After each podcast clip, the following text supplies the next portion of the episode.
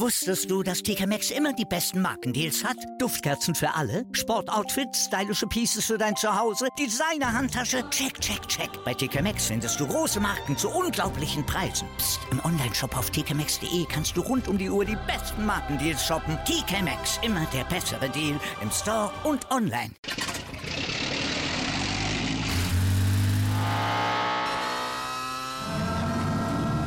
Von 0 auf 100. Aral feiert 100 Jahre mit über 100.000 Gewinnen. Zum Beispiel ein Jahr frei tanken. Jetzt ein Dankeschön, rubbellos zu jedem Einkauf. Alle Infos auf aral.de. Aral, alles super.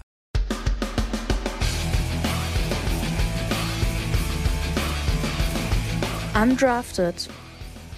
Der Football-Podcast von Fans für Fans. Mit Finn, Tim und Tom.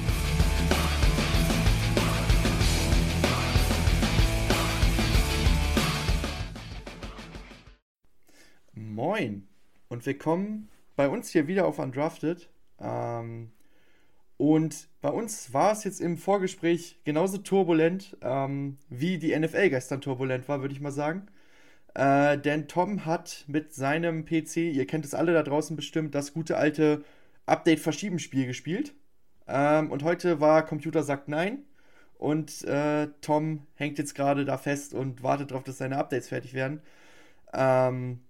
Und hat danach halt auch noch Termine, deswegen haben wir uns jetzt entschieden, dass wir die Folge zu zweit wieder gestalten. Also ich, Tim und Finn. Moin Finn an der Stelle. Ich grüße dich. Und alle Zuhörer natürlich auch.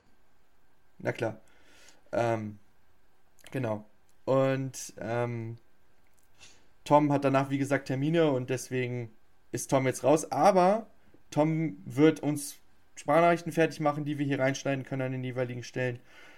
Wo es ein bisschen darum geht, was Toms persönliche Meinung ist. Und wir haben nachher auch noch Team-Wishlists vorbereitet. Da machen wir natürlich nichts über die Packers, weil wenn Finn das machen würde, wäre es einfach, wir releasen einfach alle und spielen nur noch mit Jordan Love als Quarterback. Das wollen wir natürlich nicht und ich habe zu wenig Ahnung vom Kader der Packers, wenn ich ehrlich bin. Deswegen wird Tom das selber machen. Und das schneiden wir euch dann an der jeweiligen Stelle rein. Also nicht wundern, wenn Tom dann auf einmal doch hier spricht. Nur für uns beide ist er jetzt halt nicht dabei. Ja, dann würde ich sagen, starten wir mal rein. Und bei den News natürlich das Größte, was wir als erstes behandeln müssen, das sind die 3 neuen Quarterback-Verträge, die geschlossen wurden in den letzten Tagen. Ich habe sie nochmal aufbereitet. Lese ich einfach mal alle 3 erstmal vor. Lamar Jackson dazu als Disclaimer reden wir später drüber, weil das ja keine Vertragsverlängerung im klassischen Sinn ist. Also wir hatten Derek Carr, der vereinslos war und einen Vertrag bei den New Orleans Saints unterschrieben hat für 4 Jahre 150 Millionen. Im Value, davon sind 100 garantiert. Dann haben wir Geno Smith, der Quarterback von Seattle, bleibt auch dort bei den Seahawks, unterschreibt für 3 Jahre einen 105 Millionen Vertrag. Und Daniel Jones, der Quarterback der New York Giants, kriegt, ich weiß nicht, angeblich hat er 45 gefordert, ne? Angeblich hat er 50 gefordert, keine Ahnung. Ja, 50 wäre ein bisschen viel. Aber kriegt zumindest annähernd seinen Wunsch mit 4 Jahren 160 Millionen. Also wenn man das durch 4 Jahre teilt, kommt man bei 40 raus. Wird natürlich anders verteilt sein, das Geld. So ist es ja immer bei den NFL-Verträgen. Aber 40 Millionen im Base, im durchschnittlichen Salary. Gut, Finn. Die Quarterback-Verträge. Was sagst du denn zu den Einzelnen? Gehen wir mal chronologisch durch und fangen wir mal mit Derek Carr an. Ja, ich hätte jetzt mit Daniel Jones angefangen, weil ich den am unverständlichsten finde, aber wir können auch gerne mit Derek Carr anfangen, weil das der Chronologität hier auch Sinn ergibt. Passt schon. Gehen wir unserer Chronistenpflicht nach und fangen mit Derek Carr an. Ja, also erstmal vielleicht können wir da ja kurz einen Hint zu machen. Du hast da ja was zu geschrieben auf unserem Blog. Da kann man natürlich animieren, sich das durchzulesen. Derek Carr, also als der Vertrag vorgestern, glaube ich, öffentlich geworden ist, bin ich erstmal ziemlich unverständlich darüber gewesen, weil es einfach für mich, für die Saints gar keinen Sinn ergeben hat, sich jetzt da mit Derek Carr zu brüsten auf Quarterback. Die Saints haben Cap-Probleme schon seit Jahren und müssen jedes Jahr ganz viele Verträge umstrukturieren, um überhaupt ja, unter die Grenze vom Salary Cap zu kommen. Deswegen habe ich es halt nicht verstanden, warum sie sich jetzt da Derek Carr holen, zumal Derek Carr jetzt ja auch kein Elite-Quarterback ist. Wir haben letzte Woche darüber gesprochen, das war unser Nummer 1 Free Agent, hat aber halt auch einfach viel damit zu tun, dass er halt ein Quarterback ist und Quarterback nun mal die wertvollste Position ist. Quarterback 10 bis 15, eher 15 würde ich mal Derek Carr zuschreiben. Deswegen habe ich es so aus der Perspektive nicht ganz verstanden, weil es für die Saints halt auch einfach keinen Sinn ergibt. Aus Roster-Building-Perspektive. Je mehr man dann über den Vertrag erfahren hat, desto mehr habe ich zumindest mal verstanden. Also ich würde immer noch sagen, dass ich es nicht gemacht hätte aus Saints-Perspektive, weil ich halt eher ein bisschen radikaleren Umbruch gewagt hätte, damit man halt sich einfach mal von ein paar Verträgen löst und ein bisschen mehr in bessere Cap-Situationen kommt. Man muss aber sagen, dass der Vertrag an sich eigentlich relativ teamfreundlich strukturiert ist und auch relativ gut zu handeln ist. Denn in diesem Jahr hat er nur einen Cap-Hit von 7 Millionen knapp. Das ist relativ gut dann doch und relativ günstig für einen Quarterback von Derek Carrs Verhältnissen. Im kommenden Jahr hat er dann einen Cap-Hit von 35 Millionen. Was auch noch relativ in Ordnung ist, wenn man bedenkt, wie sich der Quarterback-Markt jetzt entwickelt in den letzten 2 Jahren. Und ab dem dritten Jahr, also ab 2025, hatte dann erstmal ein Cap-Hit von 45 Millionen und danach dann von 55 Millionen. Allerdings hat er 2025 auch dann nur noch ein Dead-Cap von 17 Millionen. Das heißt, man könnte ihn im schlimmsten Fall entlassen und würde da dann relativ viel wieder einsparen.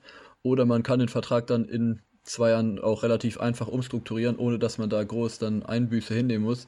Von daher ist der Vertrag relativ gut eigentlich gemacht aus Saints Perspektive und relativ gut zu handeln. Ich muss aber trotzdem sagen, dass ich aus Saints Perspektive, glaube ich, einen anderen Weg gegangen wäre. Also ich sag dir ehrlich, wie es ist, der Dude, der für die Saints die Finanzen macht, den hätte ich auch gern für meine Finanzen. Das ist ja, schon seit Jahren muss der ja richtig ein Meister seines Werks sein.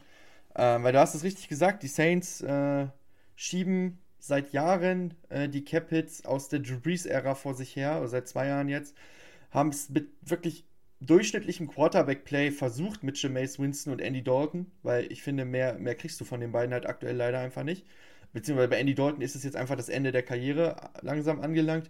Bei Jameis Winston hast du wahrscheinlich das erreicht, was er kann.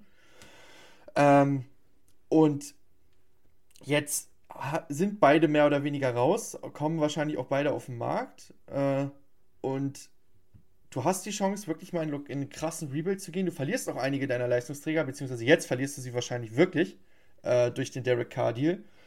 Aber du holst dir dann den nächsten durchschnittlichen Quarterback rein. Also ich habe einen sehr guten Tweet gesehen. Das war alles, ich glaube, das war sogar von Adrian Franke, die Saints machen alles, um weiterhin ein 8-9-9-8-Team zu sein. Und genau das ist es halt einfach. Du wirst mit Derek Carr nicht den Super Bowl gewinnen. Zumal dieses Team halt nicht optimale Umstände hat. Deswegen macht der Deal auch aus Carr-Sicht für mich wenig Sinn, wenn ich ehrlich bin. Da verstehe ich halt auch nicht, wie der auf die Idee kommen konnte, da hinzugehen. Aber gut. Wir werden es sehen. Ich bin aber der Meinung... Also man muss ja zumindest sagen, dass die Saints jetzt auf jeden Fall in ihrer Division der Favorit sein sollten. Erstmal zumindest. Ja, erstmal zumindest, weil bei den anderen Teams ist halt erstmal noch unklar, wer der Quarterback ist. Da kann natürlich jetzt mit dem Draft und Free Agency kann natürlich noch einiges passieren, klar. Aber die Saints sollten theoretisch auf jeden Fall mal ein heißer Kandidat sein, um ihre Division zu gewinnen. In den Playoffs, klar, wird es dann natürlich irgendwo schwierig, aber wir wissen alle, in Playoffs kann alles passieren und wenn man in den beiden Divisions eine Chance haben will, dann ist es vermutlich eher die NFC. Ja, aber jetzt mal ganz ehrlich, die werden in die Playoffs kommen und werden in der ersten Runde rausgehen. Sorry, aber dafür ist dieses Team halt einfach nicht gut genug. Das ist gut möglich. Und das, vielleicht schaffen sie das die nächsten 2 Jahre, weil die anderen noch nicht so weit sind, ja. Aber was bringt dir das denn dann? Dann stehst du am Ende da, bist zweimal in die Playoffs gekommen, juhu, herzlichen Glückwunsch. Bist absolutes Mittelfeld der Liga, kommst da nicht raus. Und ich habe es in meinem, Finn hat es ja erwähnt, ich habe einen Kommentar geschrieben zu der Situation. Ihr könnt euch jetzt an meiner Art, wie ich hier drüber rede, schon denken, in welche Richtung der geht. Schaut aber trotzdem gerne mal rein. Du keiner in dieser Organisation hat gerade die Eier, das zu tun, was eigentlich getan werden muss, damit diese Organisation irgendwann wieder erfolgreich ist und um den Super Bowl mitspielen kann. Weil das werden die Saints wahrscheinlich, wenn sie jetzt die nächsten Jahre nicht erfolgreich sind mit Carr, die nächsten 7, 8 Jahre nicht machen. Weil dann musst du endlich in den Rebuild gehen. Und ja, ich kann diesen Deal aus beiden Seiten nicht nachvollziehen. Ich hätte mir gedacht, dass Derek Carr eher in ein Team geht, was ihm deutlich bessere Umstände gibt als bei den Raiders. Und da habe ich jetzt zum Beispiel die Panthers oder die Jets auf dem Zettel gehabt. Und dann vielleicht in 1, 2 Jahren da um den Super Bowl spielt mit den Saints. Ich weiß nicht, ob du es siehst, aber ich sehe es nicht, dass die in 1, 2 Jahren um den Super Bowl mitspielen. Ja, nee, also ich bin auf keinen Fall irgendwie ein klarer Favorit, wie gesagt. Ich wäre auch aus Saints Perspektive in einen anderen Weg gegangen. Aber zumindest muss man sagen, dass theoretisch jetzt sie besser aufgestellt sein sollten als letztes Jahr. Aber wie gesagt, das sollte eigentlich nicht reichen, um einen Super Bowl zu gewinnen. Das ist völlig richtig. Ja, aber die Saints haben ja letztes Jahr auch nur, waren die kompetitiv wegen ihrer starken Defense und da wirst du jetzt einige Leistungsträger ziehen lassen müssen. Beziehungsweise wirst andere vielleicht auch aus Cap-Casualties nochmal ziehen lassen müssen. Ich denke da zum Beispiel an Cam Jordan. Und dann verlierst du halt super viele Leistungsträger. Dein Pick ist an 30. Du hättest einen an 10 haben können. Das heißt, du holst auch keinen Plug-and-Play-Superstar jetzt rein auf der Skill-Player-Position. Wer weiß, was mit Michael Thomas ist. Und am Ende stehst du da mit Chris Olave alleine und Derek Carr. Alvin Kamara ist angeklagt. Kann sein, dass der in den Knast geht. Also, boah, ich bin froh, dass ich nicht New Orleans-Fan bin aktuell. Wobei ich es mit den Broncos auch nicht besser erwischt habe. Aber gut, da kommen wir später zu. Wollen wir mal weitermachen mit dem nächsten Deal? Mhm. Ein Deal, den wir, glaube ich, beide deutlich besser nachvollziehen können. Bevor wir dann gleich wieder zu einem Deal kommen, den zumindest einer von uns nicht so mag. Und das ist der Deal von Geno Smith. Also der, den wir beide nachvollziehen können. 3 Jahre, 105 Millionen. Ich hatte jetzt noch nicht gelesen, was die Garantiesumme war. Ich weiß nicht, ob du die vielleicht auf dem Schirm hast. Ja, warte kurz. Jetzt machen wir hier Live-Recherche im Podcast. 40, kann das sein? Das kann gut sein, ja. Das klingt auf jeden Fall. Also 30. Ich 30 so, Millionen fully 30, guaranteed as 30. Signing. Ja, siehst du. Für 3 Jahre 30 Millionen garantiert, das ist eigentlich voll der gute Vertrag, wenn man ehrlich ist, oder? Also sehe ich es und ich habe ja auch Kontakt zu einem Seahawks-Fan auf jeden Fall, den kennt ihr ja auch alle, Arne, der war hier ja schon mal und der war auch sehr zufrieden mit dem Deal. Ja, also die erste Frage ist natürlich, kann Geno Smith seinen letztes Jahr fortsetzen? Mhm. Wenn er das kann, dann ist das ein sehr, sehr guter Vertrag für die Seahawks, glaube ich. Wenn nicht, dann vermutlich ein bisschen überbezahlt, aber da kann man jetzt relativ wenig zu sagen, weil man einfach nicht weiß, wie man was man von Geno nächstes Jahr erwarten kann. Aber wir müssen ja jetzt nicht automatisch immer vom Schlechten ausgehen, sondern wir können ja auch mal ein bisschen optimistisch auf das Ganze blicken.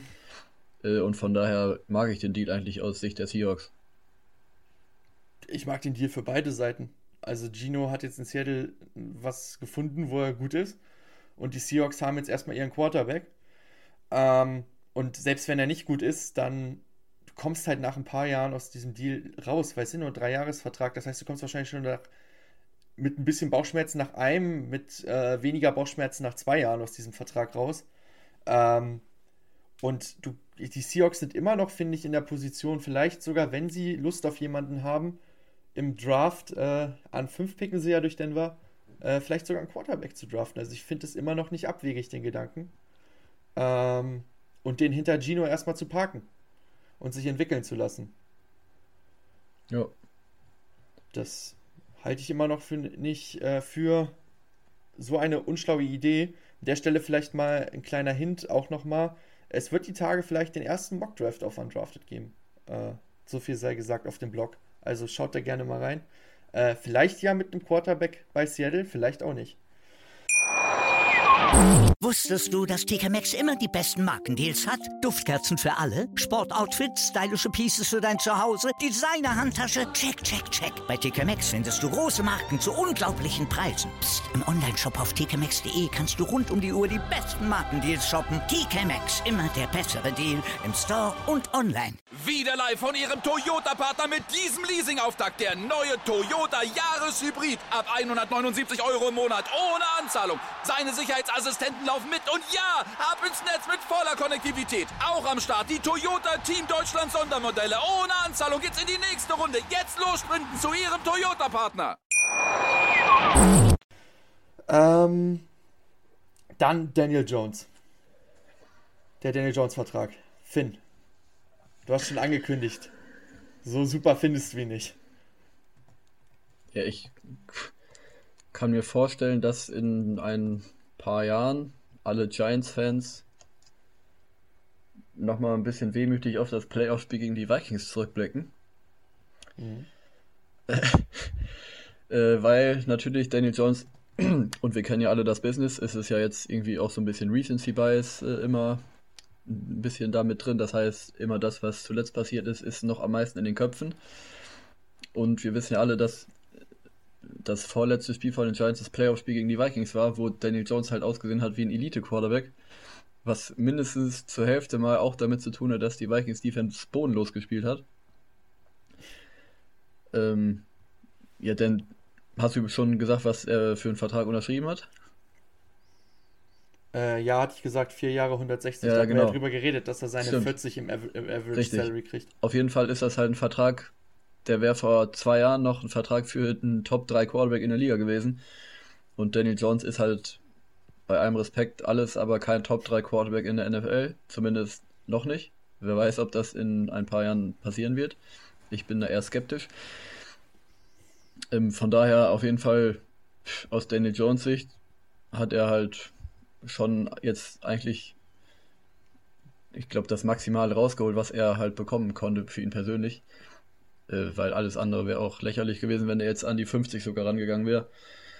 Er verdient in den ersten beiden Jahren 82 Millionen. Ich glaube, die sind auch dann garantiert. Ich glaube, dieses Jahr sein Capit ungefähr müssen 18 sein, habe ich gelesen. Mhm.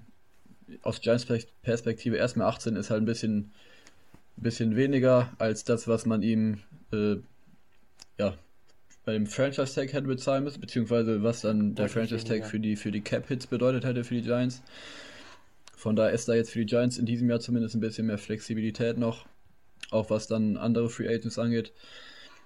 Ja, aber aus Giants Perspektive, weiß ich nicht, ob ich Daniel Jones so viel Geld gegeben hätte, wenn ich ehrlich bin. Es ist gewagt, ja, gebe ich dir recht, bin ich auch voll bei dir. Aber du hast es auch richtig gesagt, die NFL ist halt nun mal ein Business, what have you done for me lately? Und lately war Daniel Jones gut. Du hast es sehr schön in unserer Gruppe gesagt, man muss auch dazu sagen, in unserer Gruppe ging es zwischendurch wegen den ganzen Deals her, wie bei einer türkischen Parlamentssitzung. Wer das jetzt nicht zuordnen kann, sucht euch das mal bei YouTube, zieht euch das mal rein, das ist sehr unterhaltsam. Nee, also da war schon sehr viel Unverständnis bei vielen Dingen da, von uns allen. Und bei Daniel Jones, ich kann dein Unverständnis komplett nachvollziehen. Ich sehe es auch so, dass es ein sehr riskanter Move ist. Aber wie gesagt, es ist ein Business mit What have you done for me lately? Und lately war er gut. Das kann man nicht abstreiten. Er hat eine gute Saison gespielt. Er sah vielleicht durch eure Defense besser aus, als er vielleicht ist. Das hast du auch so in unserer Gruppe geschrieben. Und ja. Die Giants haben jetzt erstmal 4 Jahre Ruhe auf Quarterback, können schauen, was sie machen. Ist auch ein Team, was sich, glaube ich, nicht mehr daran sieht, dass sie rebuilden müssen, sondern dass sie um die Playoffs jetzt fest mitspielen, und das kann man bei dem Kader auch durchaus annehmen. Und ja, der Deal natürlich hat jetzt geholfen, da kommen wir später dazu, dass die Giants Saquon zumindest per Tag jetzt erstmal halten konnten. Von daher für die Giants erstmal alles gut. Du hältst für ein Jahr dein Duo zusammen. Kannst dann vielleicht im Draft in der ersten oder zweiten Runde auf einen Running Back vielleicht sogar gehen. Wahrscheinlich eher in der zweiten. Und hast dann vielleicht sogar deinen Nachfolger für Saquon, dass du einen fließenden Übergang machen kannst. Oder du tagst Saquon halt, jetzt, wie gesagt, noch ein Jahr und hast dann insgesamt 6 Jahre Top Running Back Play von Saquon gehabt, wenn auch unterbrochen durch Verletzungen. ohne dass du ihm den großen Contract zahlen musstest und konntest Daniel Jones damit trotzdem halten. Also ich kann verstehen, dass du sagst, dass es nicht nachvollziehbar ist, aber ich glaube aus Giants Perspektive ganz normal ist es wirklich gut gelaufen, dieser Deal. Und mich würde auch mal wirklich interessieren, also Giants-Fans da draußen, schreibt uns doch mal gerne, wie ihr das jetzt seht mit diesem Deal, ob der jetzt gut oder schlecht ist. Da können wir dann vielleicht nochmal Rückbezug drauf nehmen in der nächsten Folge. Ja. Gut, dann machen wir das zu und dann kommen wir mal zu zwei Crime-Fällen in der NFL, nenne ich es jetzt einfach mal. Ja, womit willst du anfangen? Mit Joe Mixon oder mit Jalen Carter? Such's dir aus. Ja, dann fangen wir mit Joe Mixon an, weil es das kürzeste ist. Da greift dann auch mal der Recency Bias hier bei Undrafted. Joe Mixon kam gestern raus, dass es einen Polizeieinsatz bei ihm zu Hause in Cincinnati gab, beziehungsweise in einem Cincinnatier Vorort. Weil, was ist passiert? In seinem oder im Vorgarten seines Nachbarhauses haben ein paar Kinder oder Jugendliche mit sogenannten Nerf-Kanonen, also wer das jetzt nicht zuordnen kann, das sind Kanonen mit Schaumstoff geschossen, sich gegenseitig abgeschossen, das Feuer aufeinander eröffnet und dann war es gute alte amerikanische Tradition aus dem Hause Mixon, dieses Feuer dann zu erwidern. Das Problem ist, der Trottel hat das mit scharfer Munition gemacht. Also wir wissen nicht, ob er es war oder ob das jemand anderes war. Wir wissen nur laut Polizeibericht, dass aus seinem Haus geschossen wurde. Das haben Augenzeugen bestätigt. Und dabei ist ein 11-Jähriger leicht verletzt worden. Also wir haben Glück im Unglück gehabt, dass da keiner tödlich verletzt wurde. Aber ich frage mich, wie man so doof sein kann. Jetzt mal wirklich ganz, ganz ehrlich gesprochen. Wieso denkt man sich denn, oh, da spielen ein paar Kinder. Ja, da mache ich mit meiner Glock jetzt mal mit. Keine Werbung an der Stelle. Da kann man nichts anderes außer den Kopf schütteln. Ja, absolut. Und er hatte ja schon mal so eine Aktion vor ein paar Wochen, wo er in der Innenstadt von Cincinnati wohl eine Frau bedroht haben soll, mit der Waffe. Und auch verklagt wurde. Und ich sag dir ehrlich, wie es ist. Es gibt ja jetzt schon die Gerüchte, dass die Bengals auch aus sportlicher Sicht überlegen, von ihm wegzugehen. Und ich finde, das sollten die Bengals jetzt auf jeden Fall tun. Also dieser Typ ist doch eine Gefahr für das Klima in deinem Team. Ja. Oder siehst du es anders? Also, wir wissen ja alle, wie das läuft. Normalerweise, wenn du halt... Ja, ich will jetzt ihm da auch irgendwie nicht was in den Schuh schieben, was nicht bestätigt worden ist, logischerweise. Aber sollte es sich bewahrheiten, dass er da was mit zu tun hat, dann sollte man eigentlich meinen, dass für ihn das Ding in der NFL durch sein sollte. Aber wir kennen natürlich alle das Business und wissen, dass wenn du halt ein Spieler bist, der auch ein bisschen Qualität hat, dass der dann hier noch eine zweite Chance kriegt, hier noch eine dritte Chance kriegt. Und so läuft das Business normal. Ob es so sein sollte, lassen wir mal dahingestellt. Aber ich bin mir fast sicher, dass Joe Mixon auf jeden Fall irgendwo unter Vertrag stehen wird in der kommenden Saison. Ja, die Cleveland Browns reiben sich jetzt schon die Hände. Nee, aber ich finde, gut, man kann das ja separiert sagen. Also ich finde, die Bengals sollten, egal ob er geschossen hat oder nicht, vielleicht von ihm weggehen, sowohl auch aus sportlicher Perspektive, weil P. Ryan ihn jetzt diese Saison ja schon an der Production überholt hat, als auch einfach, das sind jetzt zwei Auffälligkeiten. Und das sind für mich halt zwei Auffälligkeiten zu viel, wo vielleicht bei beiden noch nichts wirklich passiert ist, vielleicht passiert dann beim dritten Mal was. So, ob er jetzt den Schuss abgefeuert hat oder nicht, du bist verantwortlich auch für dein Umfeld. So, mit wem du dich umgibst. Und das ist dann auch eine Gefahr, finde ich, für das Team. Und du hast es richtig gesagt, wenn jetzt wirklich rauskommt, dass er die Schüsse abgefeuert hat, erstmal wird er dann wahrscheinlich auch verurteilt. Ich weiß nicht, ob er dann eine Freiheitsstrafe kriegt, auf jeden Fall eine heftige Geldstrafe. Aber dann sollte der auch eigentlich gar kein Team mehr in der Liga finden. Dann sollte der auch gesperrt sein. Also ich gehe davon aus, dass er sowieso jetzt, nach den ganzen Sachen, die jetzt schon kamen in der Offseason, für 4 Spiele mindestens gesperrt wird am Anfang der Saison. Unabhängig, was passiert. Und ich glaube, Cincinnati tut gut daran, vielleicht dann im Draft in einer der späteren Runden noch auf einen Running Back zu holen, den mit P. Ryan zu paaren oder in der Free Agency irgendwen reinzuholen und Joe Mixon einfach ziehen zu lassen. Ja. Vielleicht dann auch. Wenn es denn möglich ist. Ich habe jetzt gerade die Vertragsdetails nicht im Kopf und ich glaube, bis vor den Schüssen war es, glaube ich, so, dass er als Trade-Kandidat galt. Ob du ihn jetzt noch shoppen kannst, ist natürlich die Frage. Ja, aber vielleicht sehen wir dann auch so ein, wir wollen ihn loswerden, Trade, also für so eine 6., 7. Runde oder so.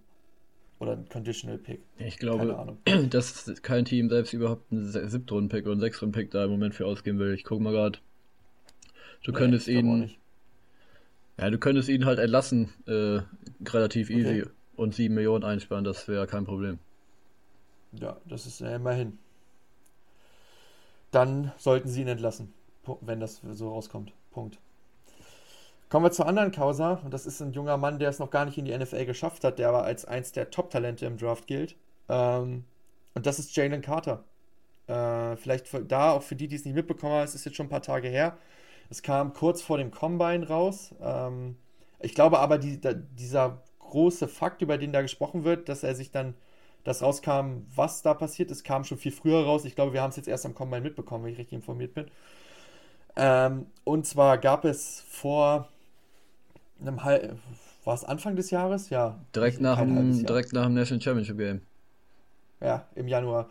Gab es einen wirklich schlimmen Unfall, wo ein Georgia-Spieler und eine, Recruiterin, Headhunterin, also sie ist dafür da, sich um die Spieler zu kümmern und auch dafür zu sorgen, dass die neuen Spieler ans College kommen, gestorben sind. Und Jalen Carter kam dann zum Tatort und hat in erster Instanz der Polizei gesagt, ich war hier ein paar Blocks entfernt und ich habe den Krach gehört und ich wollte gucken, was passiert ist.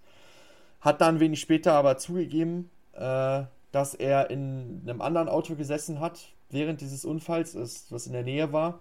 Und jetzt kam wohl raus, dass die sich wohl ein richtiges Straßenrennen geliefert haben sollen. Und zwar nicht so, wir fahren jetzt mal schnell hintereinander her, sondern die überholen andere Autos, fahren auf der Gegenfahrbahn und Co.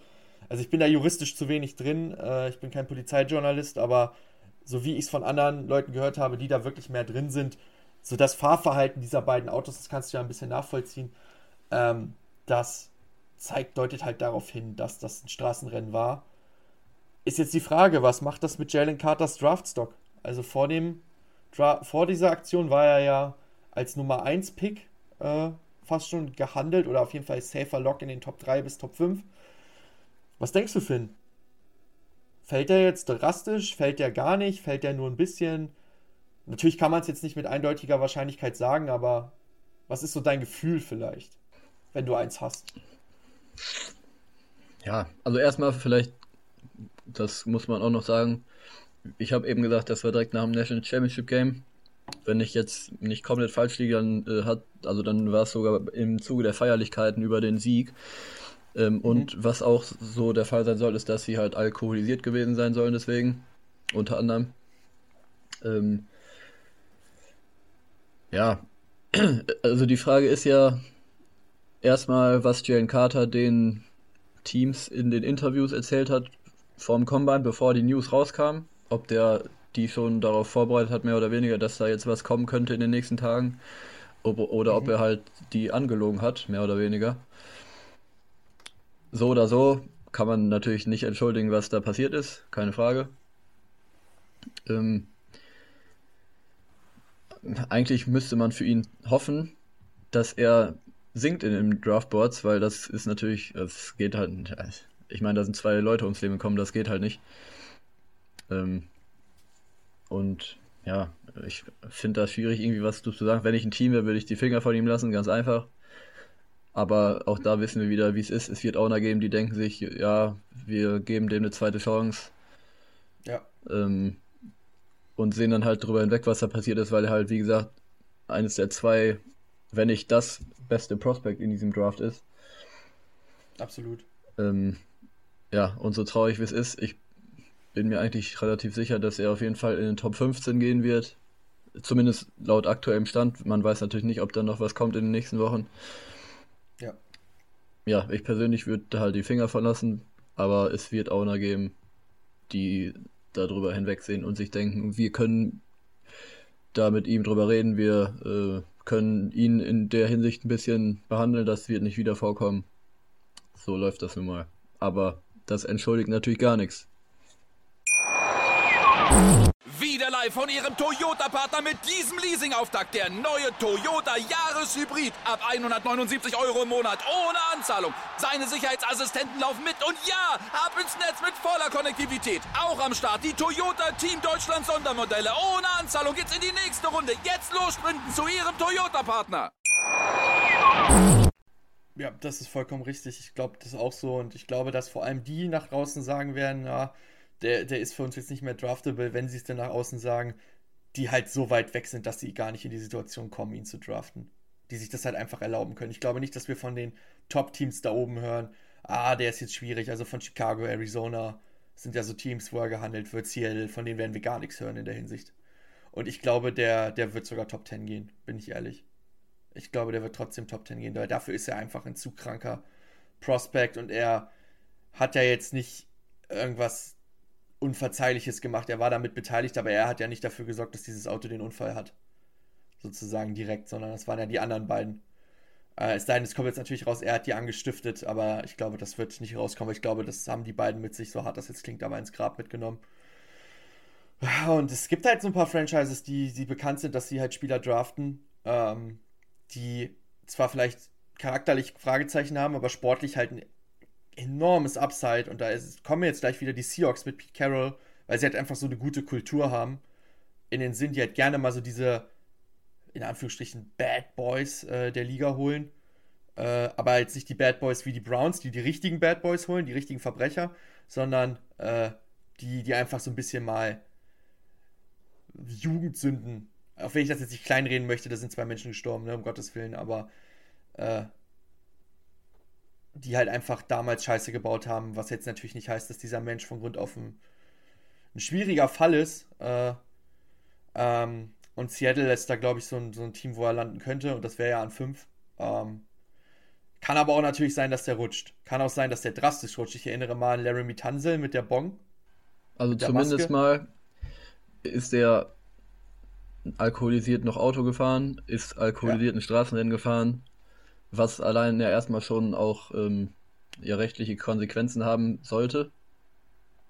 Ja, aber dafür wird er ja nicht ins Gefängnis gehen. Nee, das nicht. Aber es spricht jetzt auch nicht unbedingt für Intelligenz, wenn man ein paar Wochen, ein paar Monate vorm Draft sich in so eine Situation begibt, in der dann, wer weiß, was passieren kann. Da sind jetzt 2 Leute gestorben, wir haben es gesagt. Ja, also schwieriger Fall auf jeden Fall.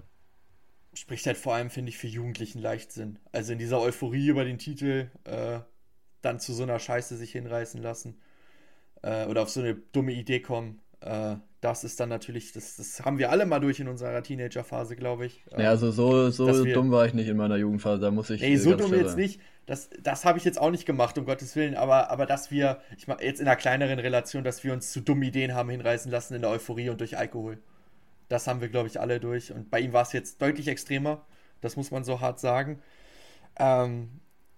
Und hat harte Konsequenzen gehabt. Aber ich glaube, dass die NFL ist halt einfach... Ich meine, Deshaun Watson läuft durch diese Liga.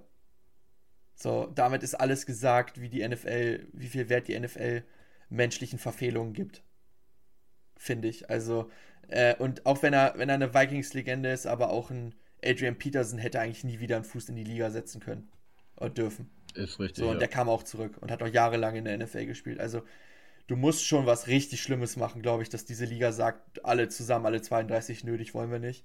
Also, er wird auf jeden Fall in der ersten Runde gehen. Ich glaube auch safe Top 15 bis Top 10. Aber es ist natürlich nicht ausgeschlossen, dass er jetzt drastischer fällt und dann vielleicht sogar ein Steal wird in 4-5 Jahren, wenn er dann charakterlich hingekriegt wurde, wenn er einen Aufpasser an die Seite gestellt bekommen hat und dann sein Team zum Super Bowl mitgeführt hat. Aber das werden wir sehen. Auch da wieder der Hinweis, schaut gern auf den Blog in ein paar Tagen rein. Da kommt, wie gesagt, der erste Mock. Und guckt mal, wo wir da Jalen Carter da verortet haben. Dann, natürlich, es ist kurz vor der Free Agency. Es gibt wieder haufenweise Entlassungen. Ein paar führe ich jetzt einfach schnell durch. Und dann kommen wir noch zu einer Leute, die NFL auch nebenbei häufiger verfolgen. Werden die schon mitbekommen, werden wissen, was jetzt gleich kommt. Stichwort Minnesota Vikings. Da kommen wir noch gleich zu. Da gebe ich Finn dann mal kurz Zeit, darüber zu reden. Weil es war schon, ohne jetzt direkt schon den Namen zu sagen, es war schon einer deiner Lieblingsspieler, oder? Ja. Kann man so sagen. kann man so sagen. Gut, dann kommen wir gleich dazu. Erstmal, ich habe das so ein bisschen nach Teams geordnet, die Tampa Bay Buccaneers entlassen Left Tackle Donovan Smith und Tight End Cameron Braid. Die Miami Dolphins entlassen Cornerback Byron Jones. Die Kansas City Chiefs entlassen Edge Rusher Frank Clark, nachdem man sich nicht auf einen neuen Deal geeinigt hat. Dann, das fand ich interessant, ich hatte das gar nicht mitbekommen, hat Robbie Anderson seinen Vornamen in Chosen geändert? Mhm. Das habe ich gar nicht, das ist das völlig in der Saison an mir vorbeigegangen. Wie kommt man denn auf so eine Idee? Ja, der hat ja letztes Jahr, glaube ich, schon seinen Vornamen von Robbie mit Y auf Robbie mit IE ändern lassen. Ja, genau. Und also ich bin mir auch nicht sicher, wie das in den USA gehandhabt wird, aber ich glaube, man kann da ja seinen Namen ändern, wie man will. Ja, ich glaube, es ist deutlich einfacher. Also es ist zumindest deutlich einfacher, seinen Namen zu ändern. Und ja, er hat jetzt seinen Namen auf Chosen Anderson geändert. Richtig. Ja. Auf jeden Fall, Chosen Anderson, ich muss mich gerade zusammenreißen, dass ich nicht lache, wenn ich das sage, ist entlassen worden, war also nicht der Chosen One von den Arizona Cardinals. Und Rodney Hudson, der Center, ebenfalls aus Cap-Gründen entlassen. Die Titans entlassen Edge Rusher Bud Dupree und Shaq Griffin, der Cornerback der Jacksonville Jaguars, ist ebenfalls auf den freien Markt gekommen, beziehungsweise Großteil dieser Spieler ist es noch nicht direkt, sondern kommt dann nächste Woche Dienstag auf den freien Markt, wenn das Liga-Jahr anstartet. Und dann kommen wir zu der Entlassung, die zumindest bei uns im Podcast auf der Vorbereitung auf die Folge die meisten Wellen geschlagen hat. Das ist, und vielleicht auch von diesen Spielern, der Beste oder der mit dem größten Wert über die Jahre für sein Team. Das ist Eric Kendricks, Linebacker von den Minnesota Vikings. Ich sag dazu jetzt gar nichts. Ich lasse jetzt einfach Finn sprechen. Ja, also das ist eine Entlassung, die erstmal aus der Fanseele sehr wehtut, muss man sagen. Weil Eric Kendricks 2015 Zweitrunden-Pick gewesen der Vikings. Ja, einer der Eckpfeiler der Defense gewesen ist in den letzten fast 10 Jahren. Man muss aber sagen, dass aus Businessgründen diese Entlassung erstmal abzusehen war und zweitens auch verständlich ist. Das muss man ganz klar sagen, weil die Vikings durch seine Entlassung 9,5 Millionen an Cap Space sparen. Von daher konnte man sich da eigentlich schon drauf einstellen, dass da jetzt was kommen wird. Nichtsdestotrotz, als dann vorgestern die offizielle Verkündung gekommen ist, dass die Vikings eben Eric Kendricks entlassen, war das dann schon auch so ein Moment, wo man erstmal ein bisschen schlucken musste, weil wie gesagt, Eric Kendricks in den letzten Jahren auch einer der Fanlieblinge gewesen ist auf der defensiven Seite. Ja, gemeinsam mit Anthony Barr, der ja letztes Jahr entlassen wurde, ja, ein sehr, sehr, sehr, sehr gutes, eines der besten Linebacker-Tandem der Liga gewesen. Eric Kendricks selber war jetzt über die letzten Jahre einer der besten Off-Ball-Linebacker der Liga, gerade was Pass-Coverage angeht. Er war bei den Vikings natürlich auch einer der Leader der Defense, war Team-Captain, war einer der Leader des gesamten Teams. Man hat jetzt auch nach der Entlassung von jedem Mitspieler eigentlich nur Positives gehört. So nach dem Motto, einer der besten ja, Team-Captains, einer der besten Teammates, die man haben kann. Von daher zeigt das erstmal, glaube ich, schon, was Eric Kendricks auch für ein Charakter ist und was er für ein Typ ist. Über seine sportlichen Werte braucht man jetzt gar nicht groß was verlieren. Die Stats und so weiter, die sprechen für sich. Von daher lasse ich das jetzt hier einfach mal beiseite. Er war auch natürlich neben dem Platz sehr bemüht, sich auch in der Community einzusetzen. Besonders nach den Vorfällen damals von George Floyd, die ja in Minneapolis damals vorgefallen sind, hat er sich auch sehr, sehr für soziale Gerechtigkeit eingesetzt, was dann auch dazu geführt hat, unter anderem, dass er von den Vikings 2020 als Walter Payton Man of the Year nominiert wurde. Spricht dann natürlich dafür, was er auch in der Community für Minnesota getan hat, was er generell gemacht hat. Wurde auch von den Medien damals dann ausgezeichnet mit dem Preis für soziales Engagement. Ich glaube, dass das auch dann natürlich zu dem gehört, was Eric Kendricks für die Vikings geliefert hat. Wie gesagt, letztendlich, er hat gerade im letzten Jahr merklich auch an Athletik abgebaut. Er wird jetzt 31 oder ist sogar schon 31. Von daher ist der Cut leider verständlich, wenn er auch wehtut. Das ist da, glaube ich, was man zusagen kann aus Fanperspektive. Ja, es zeigt halt nochmal, was für ein hartes Business die NFL ist, ne? Also, du erlebst es jetzt mit Kendricks, ich habe es vor ein paar Jahren mit Von Miller erlebt. Fanlieblinge heißt nicht unbedingt, dass sie auf Lebzeit in diesem Verein bleiben. Das ist jetzt nicht, wie es teilweise beim Fußball gibt. Es ja immer weniger in der heutigen Zeit, aber es gibt ja noch diese Charaktere. Ich denke da an den Thomas Müller, zum Beispiel Bayern München, ist jetzt einfach das erste Beispiel, was mir in den Kopf kommt. Aber da gibt es natürlich auch andere. Aber das gibt es in der NFL halt so nicht, sondern das ist immer Weiterentwicklung. Und du hast ja mit, heißt er Brian Asamoah, ich glaube, ne? Ein wirklich junges Prospect, der es, ich habe das nicht so effektiv verfolgt, aber ich habe mitbekommen, dass du immer sehr positiv warst auf Asamoah während der Saison, dass der gute Momente wohl schon hatte. Und da macht es ja auch Sinn, auch aus Cap-Gründen Kendricks ziehen zu lassen und Asamoah so ein bisschen das zuzugestehen, sich weiterentwickeln zu können. Auf jeden Fall spannende Defense mit vielen jungen Spielern jetzt bei Minnesota. Also Luis Sien kommt ja zurück, Asamoah wird jetzt mehr Spielzeit kriegen. Wer weiß, was sie im Draft machen. Vielleicht kommt ein junger Corner rein, vielleicht kommt ein junger D-Liner rein. Sind ja so Möglichkeiten, die gehandelt werden. Andrew Booth, der vielleicht hoffentlich verletzungsfrei bleibt und einen nächsten Schritt macht nächstes Jahr. Richtig. Und dann Brian Flores als Defensive Coordinator. Also die Vikings-Defense, spannendes Projekt. Also man muss aber auch sagen, schlechter als die letzten beiden Jahre eigentlich kann es eigentlich auch nicht werden. Von daher kann man da ja zumindest mal ein bisschen optimistisch auf die nächste Saison blicken. Ja, das auf jeden Fall. Und ich freue mich schon, wenn Football wieder losgeht. Aber es ist noch lang. Aber macht euch nichts draus. Wir bringen euch hier durch. Dann kommen wir zu den Franchise-Tags. Vielleicht noch mal kurz erklärt, wie gesagt, wir hatten letztes Jahr dazu schon eine Folge gemacht, wo wir das sehr ausführlich erklärt haben. Scrollt da einfach mal runter, das muss ungefähr um diese Jahreszeit jetzt gewesen sein. Die Folge ist auch, glaube ich, so betitelt, also scrollt da einfach mal runter und hört euch die an.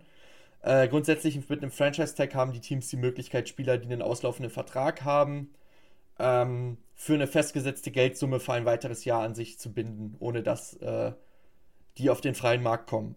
Ist geschehen mit, ich lese jetzt einfach erstmal wieder ein paar Namen vor, so viele sind es tatsächlich auch immer nicht, also es ist immer nur so eine Handvoll, weil du musst das Durchschnittsgehalt aus den Top 3 auf der Position bezahlen, einfach gesagt, oder aus der, ich glaube beim ersten ist es Top 10, Top 7, irgendwie so. Auf jeden Fall musst du musst du im Top-Spielergehalt zahlen für ein Jahr und das bei vielen Free Agents ist es den Teams das halt einfach nicht wert. Bei diesen Free Agents ist es den Teams aber wert gewesen. Es ist einmal Evan Engram, der Tight End von Jacksonville, ist getaggt worden und kriegt jetzt 11 Millionen ungefähr nächstes Jahr. Dazu die Summen, die ich jetzt vorlese, habe ich alle auf- oder abgerundet. Also da sind dann noch Kommastellen dahinter. Im Internet findet ihr, was er genau kriegt. Dann Josh Jacobs, der Running Back von Las Vegas. Letzte Woche haben wir noch über ihn gesprochen. Kommt gar nicht auf den freien Markt. Bleibt in Vegas für 10 Millionen. Pro Jahr, für ein Jahr. Saquon Barkley ebenfalls für 10 Millionen bleibt in New York. Da hatten wir ja vorhin schon das leicht angerissen. Tony Pollard, der nächste Running Back, bleibt für 10 Millionen in Dallas. Und Daron Payne hatten wir, meine ich, ja letzte Woche schon drüber gesprochen. Der Defensive Tackle der Commanders bleibt für 19 Millionen. Heißt, bevor wir jetzt zum größten Kandidaten kommen, der getaggt wurde, die Running Back-Klasse ist ganz schön geschwächt worden, finde ich, jetzt durch diesen Tag gestern. In der Free Agency. Also wird der Draft-Klasse an Running Backs einen enormen Value-Boost gegeben haben. Wenn ich ehrlich bin. Und dann vielleicht sogar einen Bijan Robinson, den safen Lock in die erste Runde gesetzt haben, weil die Elite Running Backs kommen jetzt nicht auf den Markt. Ich rede später noch über ein paar Running Backs bei der Team-Wishlist der Broncos. Aber die Elite kommt jetzt einfach nicht auf den Markt und mit Bijan Robinson, wenn du den in der ersten Runde nimmst, hast du halt 5 Jahre durch die 50-Year-Option Elite Running Back Play im besten Fall. Das heißt, es kann sein, dass Bijan Robinson dadurch jetzt safe, für mich ist er jetzt safe in der ersten Runde gelockt. Wie? Niederlei von ihrem Toyota-Partner mit diesem Leasing-Auftakt. Der neue Toyota Jahreshybrid. Ab 179 Euro im Monat ohne Anzahlung. Seine Sicherheitsassistenten laufen mit und ja, ab ins Netz mit voller Konnektivität. Auch am Start die Toyota Team Deutschland Sondermodelle. Ohne Anzahlung geht's in die nächste Runde. Jetzt los sprinten zu ihrem Toyota-Partner.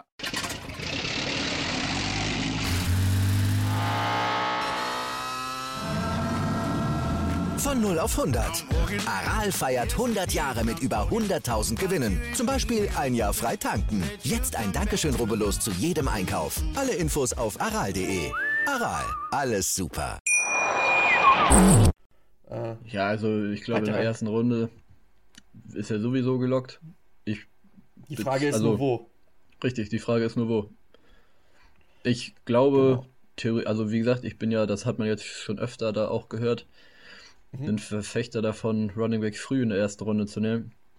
Von daher, ich persönlich hätte ihn, ja, frühestens im letzten Drittel, glaube ich, würde ich ihn nehmen.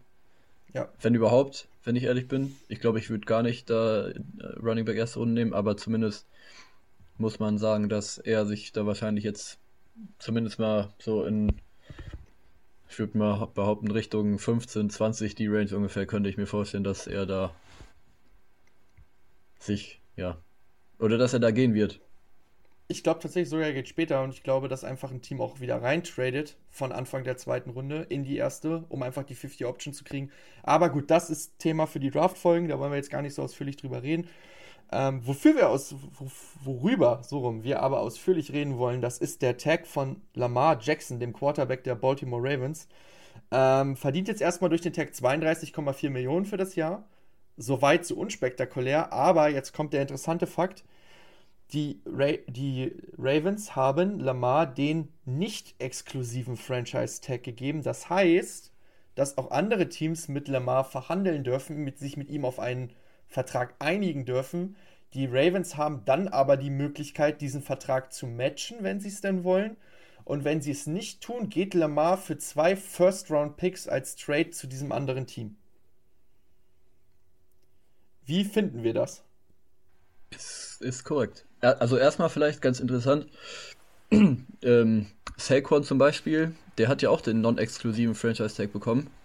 Ach echt, das hab ich zum Beispiel gar nicht mitbekommen. Ja, das ist nämlich gerade, worauf ich hinaus will, weil er ist nämlich ein Running Back und ich glaube, da spricht einfach dann keiner drüber, weil du hast gerade die Kondition von dem non-exklusiven Franchise-Tag angesprochen.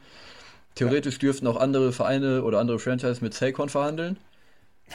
Dementsprechend jetzt 2 First-Round-Picks für Saquon Barkley. Das ist nämlich der Punkt. Du müsstest halt dann eben auch für Saquon Barkley 2 Erstrunden-Picks abgeben und das macht halt keiner für einen Running Back. Deswegen ist jetzt dann in dem Fall Quarterback halt eine Position, wo es sich auch anbietet, zumindest mal darüber nachzudenken, mit Lamar zu fahren. Sagen wir es so, kurzer Einwurf, sagen wir es so, wenn einer wirklich das macht mit Saquon, dann hänge ich den ganzen Tag auf dem Twitter von Adrian Franke. Da bin ich dann gespannt. Ja. Ja, wo wollte ich jetzt mit anfangen? Ich weiß nicht, es gab ja gestern Abend zumindest schon relativ viele Meldungen von verschiedenen Teams, die gesagt haben, wir wollen nicht oder wir werden nicht mit Lamar verhandeln. Das ist auch, glaube ich, ein ganz interessanter Punkt, wo gestern es noch relativ viele Diskussionen zu gab und relativ viele Spiele haben sich auch zu geäußert. Ich meine, Lamar ist ein ehemaliger MVP und viele Leute oder viele Spieler, viele aus den Medien konnten das einfach auch dann nicht nachvollziehen, dass so viele Teams schon direkt von vornherein gesagt haben, wir werden nicht mit Lamar verhandeln. Ich weiß nicht, Shannon Sharp, ich habe heute Morgen einen Tweet von dem dazu gesehen. Hast du den gesehen, zufällig?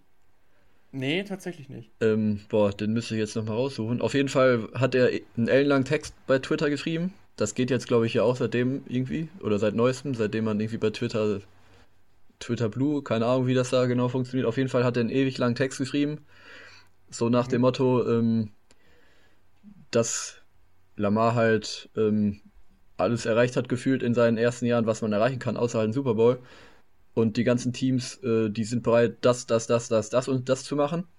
Nur die sind nicht dazu bereit, mit Lamar überhaupt zu verhandeln und mit ihm zu sprechen, was ja erstmal erlaubt ist. Also die Teams hindern nichts daran, erstmal mit Lamar in Kontakt zu treten und mit ihm zu sprechen, nur um überhaupt mal abzuwägen, was er denn überhaupt für Forderungen hat. Und das hat auch dann viele schon gestern verwundert, zu Recht auch, muss man sagen.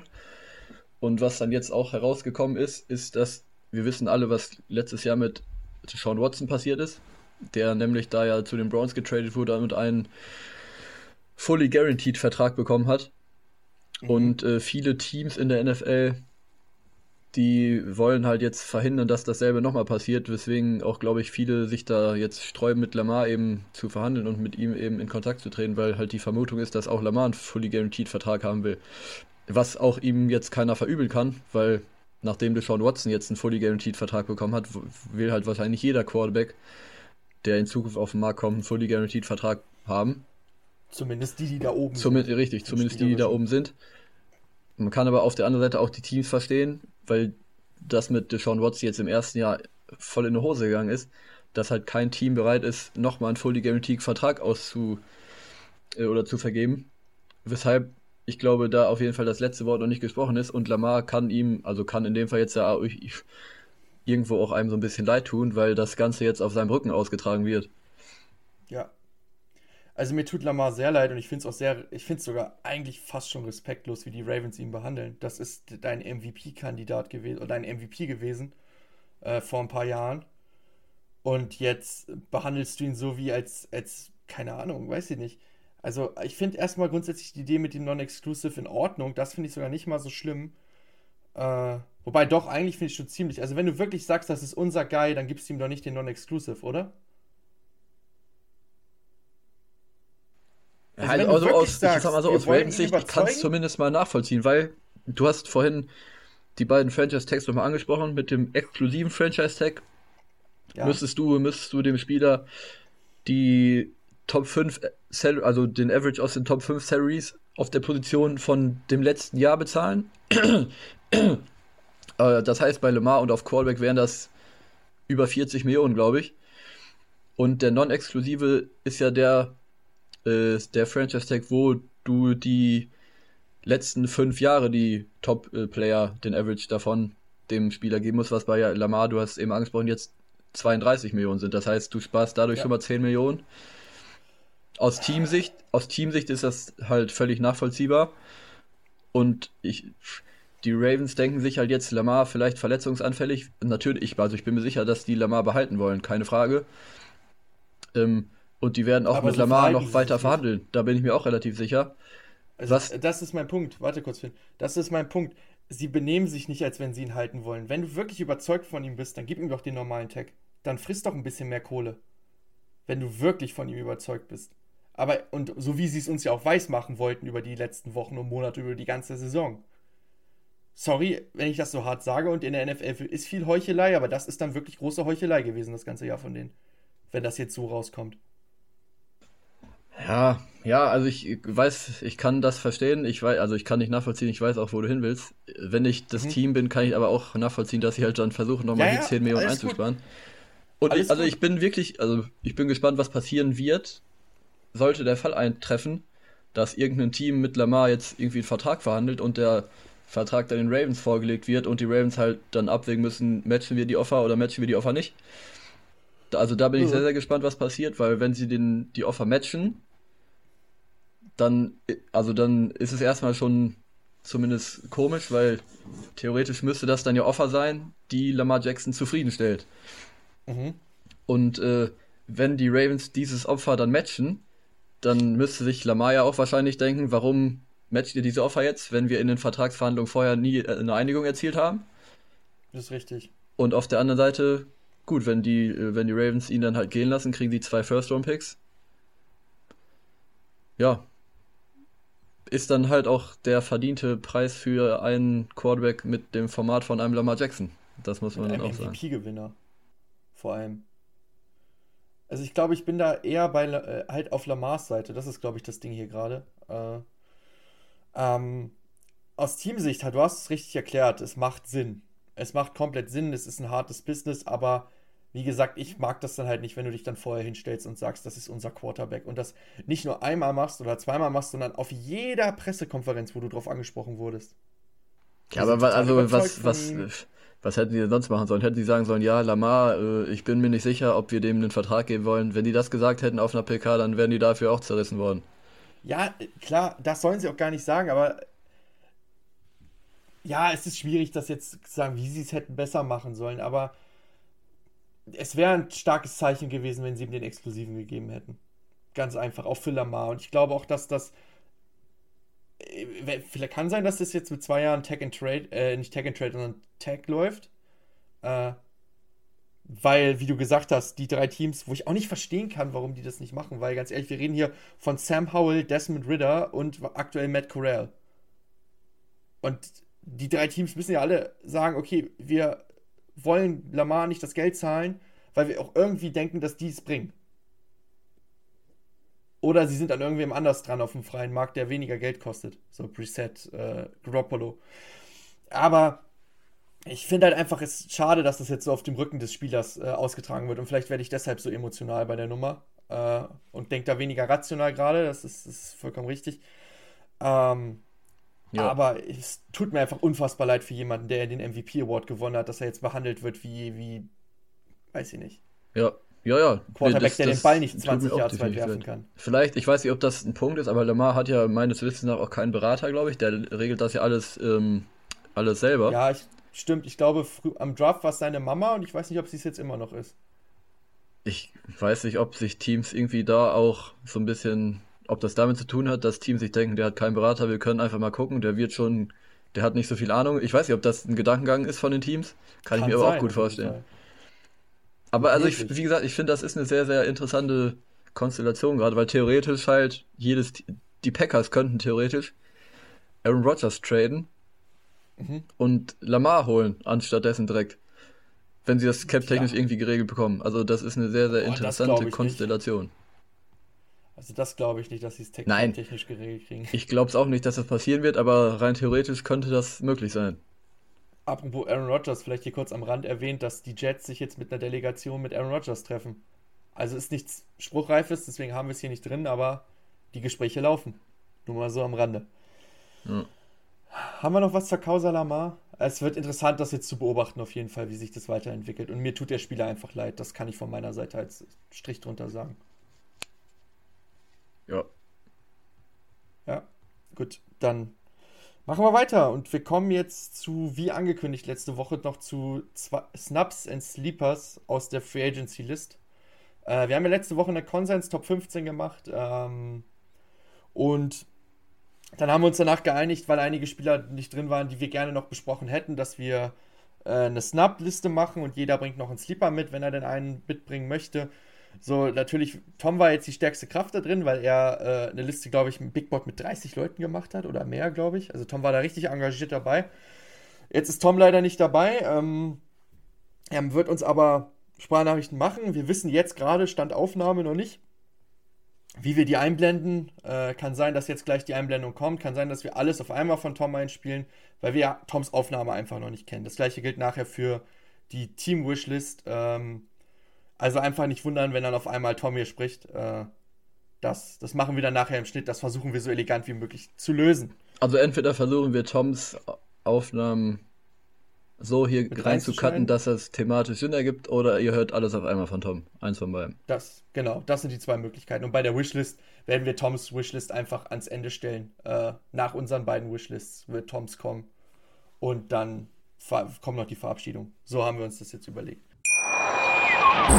Wieder live von Ihrem Toyota-Partner mit diesem Leasing-Auftakt. Der neue Toyota Jahreshybrid. Ab 179 € im Monat ohne Anzahlung. Seine Sicherheitsassistenten laufen mit und ja, ab ins Netz mit voller Konnektivität. Auch am Start die Toyota Team Deutschland Sondermodelle. Ohne Anzahlung geht's in die nächste Runde. Jetzt los sprinten zu Ihrem Toyota-Partner. Moin Leute, hier ist Tom und meine Folge oder mein Beitrag zu dieser Folge gibt's heute mal wieder aus dem Off. Ich denke, die beiden haben es angekündigt. Meine Technik hat nicht mitgemacht. Deswegen bekommt ihr meine beiden Snaps und den Sleeper heute mal als kleine Sprachnachricht von mir. Und deswegen möchte ich eigentlich direkt anfangen mit meinem ersten Snap, der es letzte Woche nicht in unsere Top 15 Liste geschafft hat. Und das ist TJ Edwards. TJ Edwards hat eine überragende Saison gespielt bei den Philadelphia Eagles. Super Linebacker, muss man wirklich sagen, ist einer der besten der letzten Saison gewesen.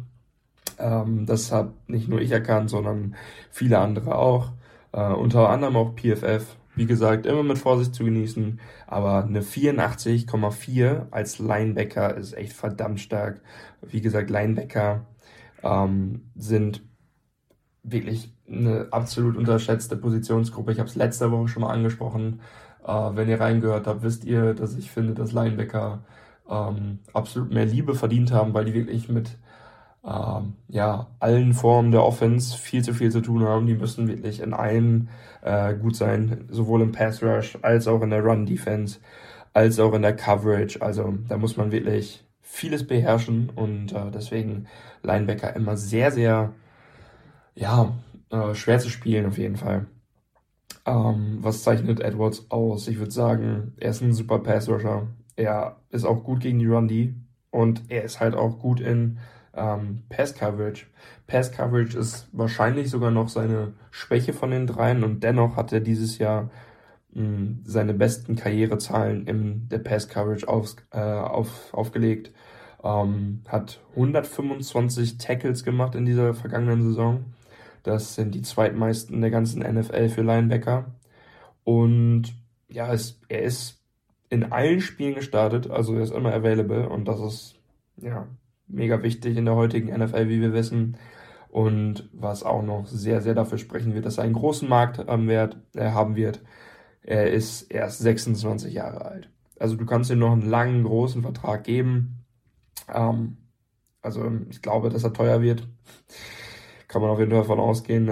Sportrack hat ihn zwischen 11 und 12 Millionen. Ich denke, da ungefähr wird er auch landen, weil der Linebacker-Markt, wenn man da so einen jungen Spieler bekommen kann, wie TJ Edwards es ist, der dieses Jahr wirklich eine super Saison gespielt hat, in einer super Defense, die natürlich dieses Jahr sehr auseinandergeflattert wird, wie die Eagles-Defense, dann wird er teuer und da werden sich einige Teams auch um Edwards streiten und der wird sich freuen, weil da wird er auf jeden Fall gut Kohle machen können.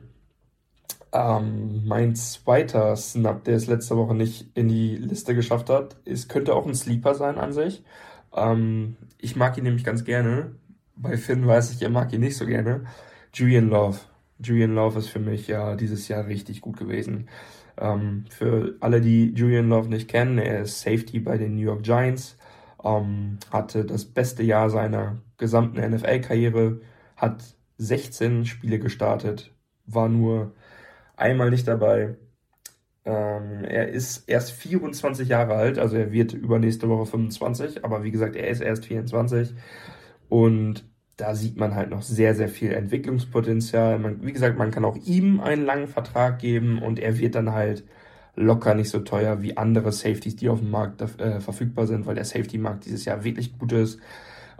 Ich denke, halb so teuer wie JC Bates, nur obwohl der natürlich in einer ganz anderen Klasse spielt, da muss man auch ehrlich sein. Wird aber auch billiger sein als Von Bell, wird billiger sein als Jordan Poyer oder als Jimmy Ward. Also da kann man auf jeden Fall Geld sparen. Ich weiß nicht, ob du die Production von ihm kriegst, aber auf jeden Fall ist er wirklich gut gewesen dieses Jahr.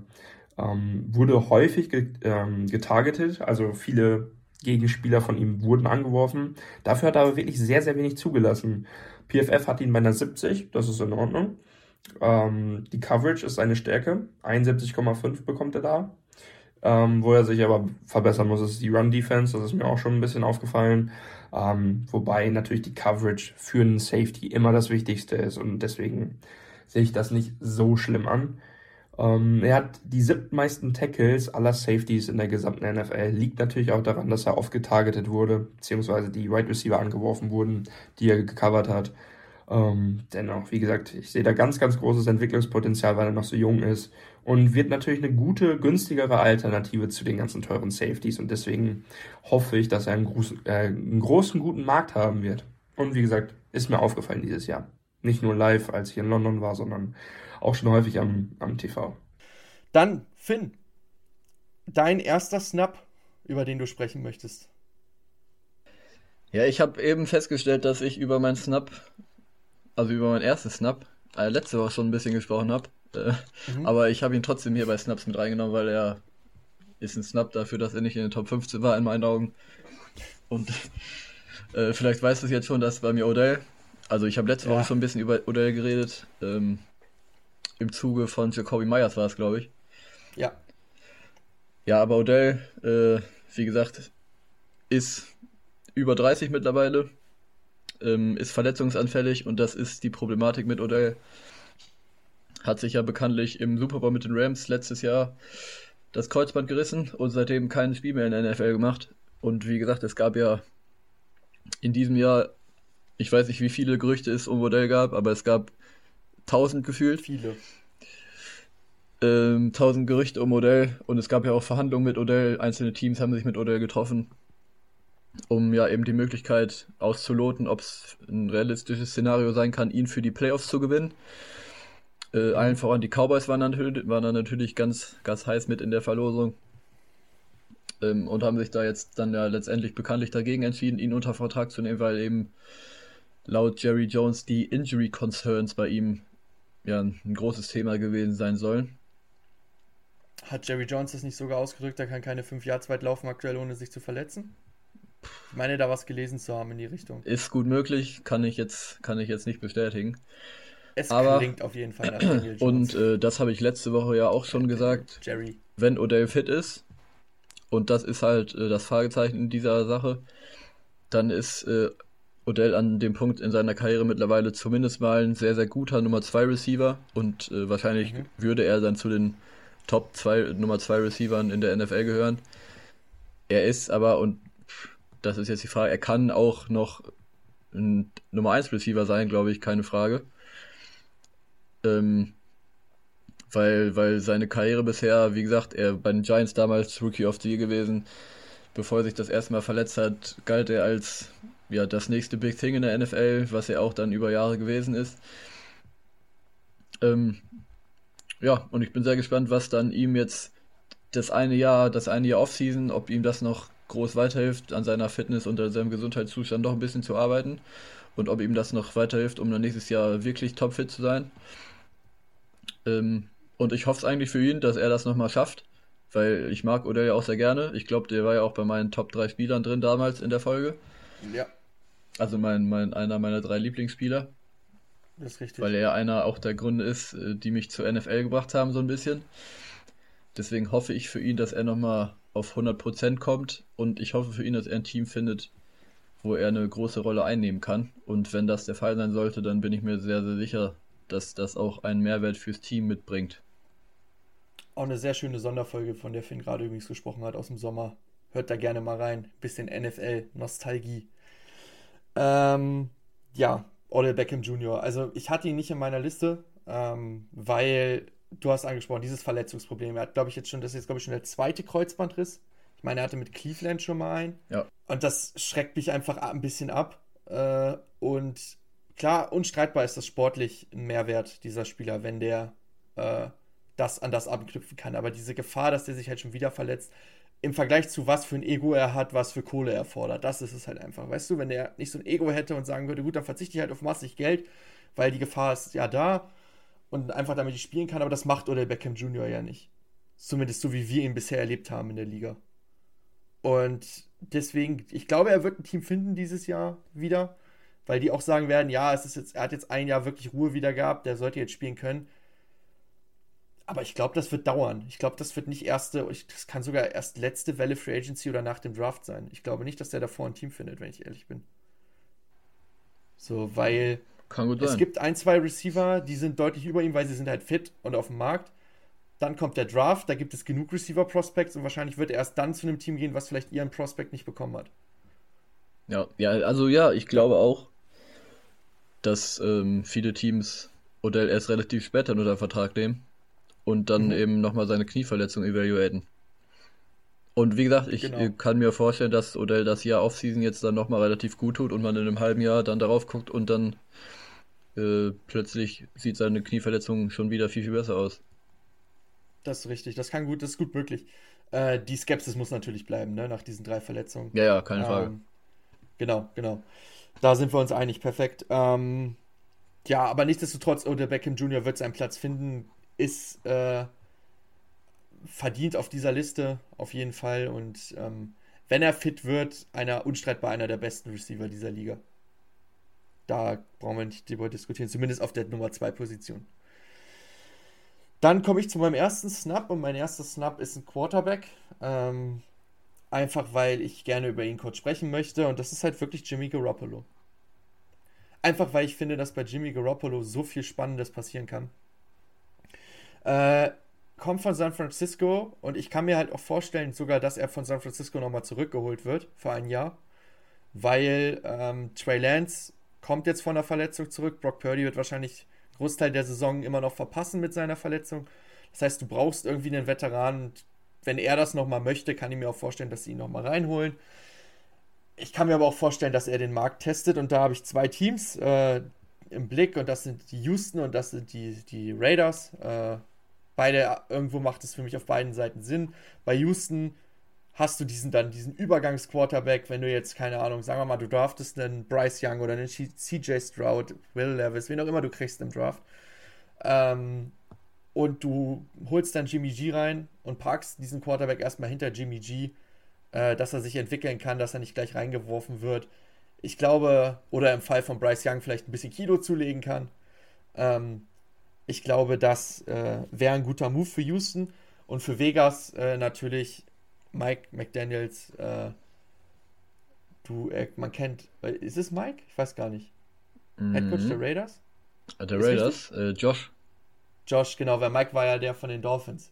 Genau, deswegen habe ich mich selber gut korrigiert. Danke, Finn.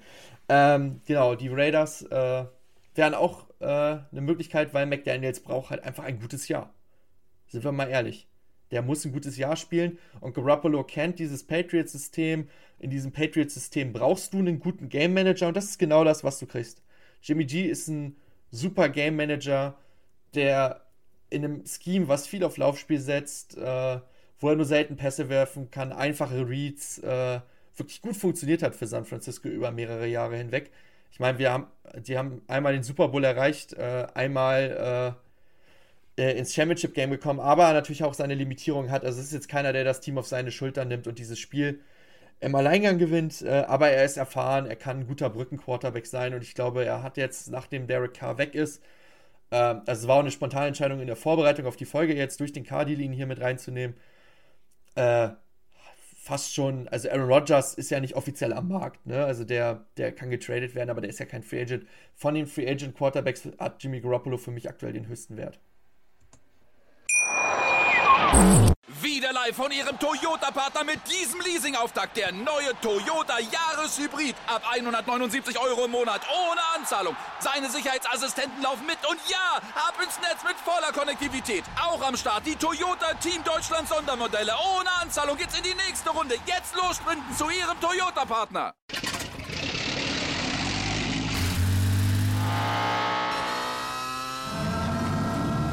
Von 0 auf 100. Aral feiert 100 Jahre mit über 100.000 Gewinnen. Zum Beispiel ein Jahr frei tanken. Jetzt ein Dankeschön, Rubbellos zu jedem Einkauf. Alle Infos auf aral.de. Aral, alles super. Boah, wer ist noch auf Quarterback Free Agent im Moment? Weiß ich gar nicht.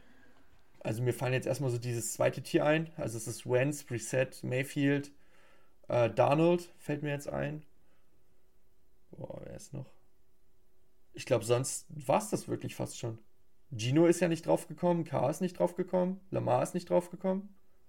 Das müsste es gewesen sein. Eigentlich ist Jimmy da eigentlich schon mit der Beste, mit Abstand. Na gut, also von Jimmy, du hast gesagt, weißt du zumindest, was du bekommst. Game Manager macht hier und da mal Fehler, macht aber, also liefert dir Spiele, wo du, glaube ich, also er gewinnt jetzt keine Spiele, weil er so krass ist, aber im Normalfall verliert er die auch keine Spiele. Ja, richtig. Er macht halt das, was er machen muss. Ja, interessante Wahl auf jeden Fall. Ich glaube immer noch, also ich glaube auch erst immer noch, wenn ich sehe, dass er nicht wieder zu den 49ers zurückkehrt. So wie die letzten 3 Jahre gefühlt. Kann sein. Ja, aber finde ich spannend auf jeden Fall, doch. Das ist richtig. Dann dein zweiter Snap. Mein zweiter Snap ist ein Middle-Linebacker von den Indianapolis Colts. Und zwar ist das Bobby Okereke. Ah. Ja, spannend. Sehr spannender Spieler in meinen Augen. ist besonders im letzten Jahr in Abwesenheit von Shaquille, muss man ja jetzt sagen, der hat ja auch seinen Namen geändert, wo wir schon beim Thema sind. Letztes Jahr, glaube ich. Aber ich glaube, da hatten wir sogar hier im Podcast drüber gesprochen. Keine Garantie. Ehemals Darius Leonard, jetzt Shaquille Leonard. Genau. Der war dieses Jahr verletzt und Bobby Okereke war jetzt, war die letzten Jahre schon Nummer 2 Linebacker, aber ist jetzt eben in Abwesenheit von Okereke, von Leonard zum Nummer 1 Linebacker aufgestiegen quasi, wenn man so will. Hat Platz 9 in Total Tackles in der gesamten Liga, hat 2 Forced Fumbles, damit geteilter 3. Platz. Insgesamt kommt er auf combined über 150 Tackles in dieser Saison. Und ist ein sehr, sehr spannender Name auf jeden Fall. Besonders in der Run-Defense hat er seine Qualitäten. Coverage ist sicherlich jetzt keine seiner Top-Qualitäten, aber ist sicherlich auch jetzt nicht komplett schlecht. Er ist aber auf jeden Fall ein spannender Name, den man auf jeden Fall im Auge haben muss für die Free Agency. PFF predicted ihn für 14 Millionen pro Jahr ungefähr. Wobei, PFF predicted ihn 9,25 Millionen. Aber es gibt Jordan Schulz, ich weiß nicht, ob der dir was sagt, der predicted ihn mit 12 bis 14 Millionen pro Jahr. Also ich sag mal so 10 Millionen Range könnte für ihn realistisch sein pro Jahr. Landing-Spots, die für ihn auch da genannt wurden schon, ist unter anderem zum Beispiel Chicago, die ja relativ viel Geld haben, die Roquan Smith verloren haben, an die Ravens ja letztes Jahr, weil sie ihn nicht bezahlen wollten, mit einem 20-Millionen-Vertrag. Von daher Bobby Okereke auf jeden Fall ein Name, der sehr, sehr interessant ist, den man auf jeden Fall im Auge haben muss. Und wir wissen auch ja jetzt schon, da die Colts ihn nicht getaggt haben, dass er auf jeden Fall auch auf den Markt kommt. Und da bin ich sehr, sehr gespannt drauf, wo er dann am Ende des Tages landet, weil es ist für mich ein sehr interessanter Spieler. Absolut, ich möchte da auch die Vikings zumindest mal mit in den Raum werfen, fällt mir gerade auf. Die brauchen ja jetzt auch einen Linebacker. Ich sehe ihn halt vor allem ganz oben in dieser zweiten Welle. Also ich glaube, die erste Welle ist jetzt nochmal gestiegen durch Kendricks, der da mit reinrutschen wird, meiner Meinung nach. Da hast du TJ Edwards und Kendricks in der ersten. Und dann kommt eigentlich schon Okereke dahinter, oder Kereke, als nächstbester. Und da kann ich mir wirklich, wie du sagst, Vikings eine Möglichkeit, wenn du einen Erfahrenen reinholen möchtest, den du nicht overpayen möchtest. Chicago natürlich hat das Argument auf ihrer Seite, dass sie Geld haben. Chicago kann man aber auch nicht ausschließen, dass die sich dann dadurch, dass sie so viel Geld haben, auf diesem ersten Level bedienen bei Linebacker, weil es ja nun mal wirklich eine krasse Need-Position ist. Auf der anderen Seite kann man argumentieren, dass Chicago halt überall Needs hat und das Geld dann vielleicht anderswo reinsteckt. Von daher, Okereke, spannender Spieler für die Free Agency.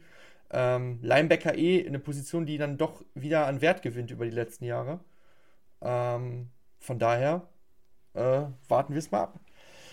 Kommen wir zu meinem zweiten Snap und ich konnte es nicht lassen, Spieler von meinem Team hier reinzupacken. Und das ist Draymond Jones. Defensive End. Ich habe mir fast gedacht, dass er hier kommt. Ja, komm. Also, selbst wenn ich nicht Broncos-Fan wäre, wäre es ein Kandidat, der hier hätte kommen können. An der Stelle. Also war jetzt auch nicht als negativ alles gut. Ich habe das auch nicht so verstanden. Alles gut. Nee, wie gesagt, von Denver ist ein Interior D-Liner, also in der 3-4 auf der Endposition. Dann hast du ja außen noch deinen Edge-Rusher. Also auf dieser sogenannten Dreiertechnik zwischen Guard und Tackle, wo er sich dann hinstellt. Kann aber auch in einer 4-3 in die Interior gehen, auch da auf die Dreiertechnik. Und schafft es halt, Pressure durch die Mitte zu kreieren. Immer wieder für Denver hat er das geschafft. Ist athletisch genug, um auch gegen den Pass zu arbeiten. Kann aber auch gegen den Lauf. Also es ist nicht einfach nur so einen, den du da parkst, um den Lauf zu stoppen.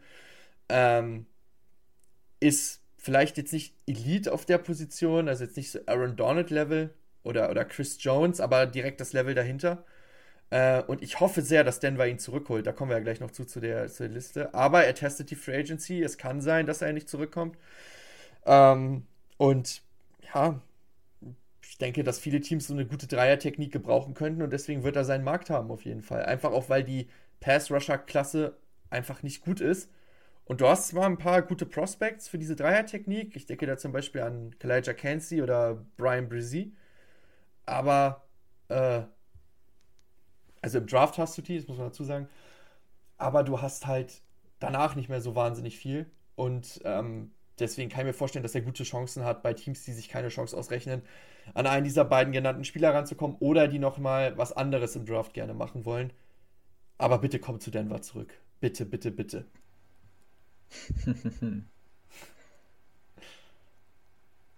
Hast du was zu Draymond Jones zu sagen oder wollen wir zu den Sleepern weitergehen? Du hast da, finde ich, schon relativ viel Gutes zugesagt. Ist vielleicht auch so ein Name, der irgendwie so ein bisschen under the radar läuft. Viele Leute haben den gar nicht auf dem Schirm, glaube ich. Mhm. Von daher auf jeden Fall auch ein spannender Name, der definitiv Interesse wecken wird bei manchen Teams. Ich hoffe nicht, aber wird er leider. Dann, Finn, dein Sleeper in dieser Free-Agency-Klasse. Ja, also das habe ich auch letzte Woche schon angesprochen, dass... ich habe letzte Woche angesprochen, dass ein Spieler hier kommen wird und der kommt jetzt. Ich bin mal gespannt, ob der überhaupt als Sleeper durchgeht oder ob... Also ich habe auch überlegt, den bei den Snaps mit reinzunehmen. Mhm. Und ich habe jetzt aber entschieden, dass der auf jeden Fall mit rein muss und deswegen ist das mein Sleeper. Und das ist Cornerback Byron Murphy von den noch Arizona Cardinals. Ist auch ein Spieler, den ich persönlich sehr, sehr gerne mag. Und wo ich auch, muss ich jetzt wieder natürlich egoistisch an die Vikings denken, ein Spieler, den ich durchaus begrüßen würde in Minnesota. Byron Jones ist ein noch relativ junger Corner. Er ist jetzt im Januar erst 25 geworden. Mhm. Das heißt, da auf jeden Fall noch ein paar Jahre von ihm, die man vielleicht sogar noch entwickeln kann. War jetzt das letzte Jahr 8 Spiele verletzt durch eine Rückenverletzung.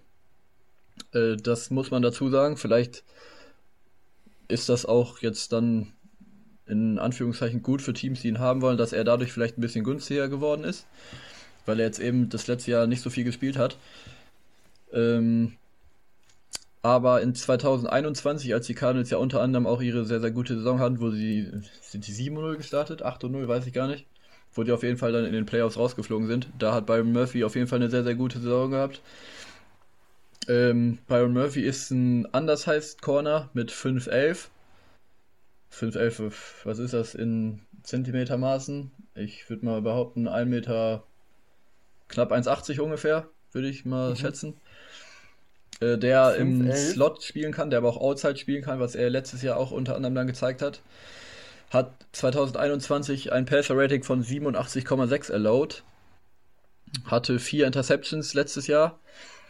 Definitiv von dem Punkt her dann da auch auf sich aufmerksam gemacht. Und wie gesagt, dieses Jahr konnte er dann nicht zwingend an seine Leistung von dem letzten Jahr anknüpfen. Unter anderem auch wegen der Verletzung. Aber ist definitiv ein Corner, der noch Entwicklungspotenzial birgt. Dadurch, dass er eben noch relativ jung ist, ich sag mal mit 25. PFF predicted ihn mit 8,75 Millionen pro Jahr. Das kann ich mir eigentlich nicht vorstellen, dass er so günstig wird, wenn ich ehrlich bin. Ich bin mir fast sicher, dass er ein bisschen teurer sein wird. Aber nichtsdestotrotz würde ich durchaus das Risiko eingehen, ihn zu signen.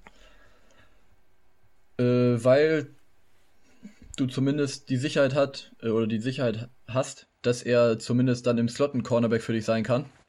Wenn er nicht dann auch Outside da für dich eine Nummer 1 sein kann. Aber zumindest diese Sicherheit bekommst du, dass du mit ihm einen sehr, sehr guten Slot-Corner bekommen wirst. Und wenn es selbst das dann am Ende des Tages nur ist, dann hat das sicherlich auch seinen Wert.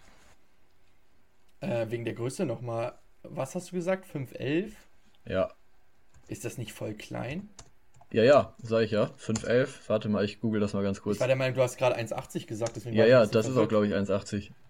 Bist du sicher? Weil ich war der Meinung, der eine Running Back... hier heißt der von Kansas State. Der ist, glaube ich, auch 5'11" und da war die Rede von irgendwas über 1,60 Meter. Nee, der ist doch 5'5", oder nicht? Ist der 5'5"? Warte mal, wie heißt der? Wie schreibt man den? Vaughn mit GH, glaube ich, ne? Ja, genau. Wieder Live-Recherche hier gerade im Podcast.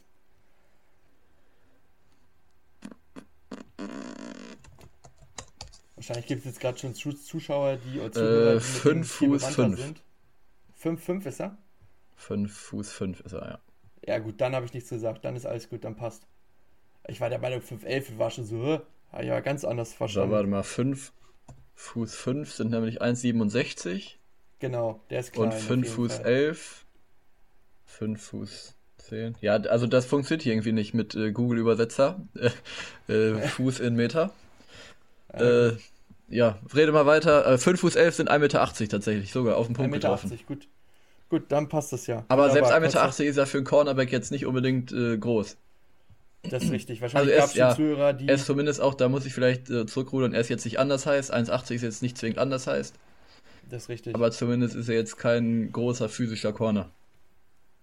Nee, das jetzt nicht. Aber was ich sagen wollte, es gibt bestimmt auch schon Zuhörer, die gerade die ganze Zeit ihr Handy angeschrien haben, weil sie es wussten und wir beide Trottel wussten es jetzt hier nicht. Alles gut. Alles gut an der Stelle, wir haben es jetzt rausgefunden. Nein, aber ich finde, Byron Murphy kannst du durchaus als Sleeper nehmen.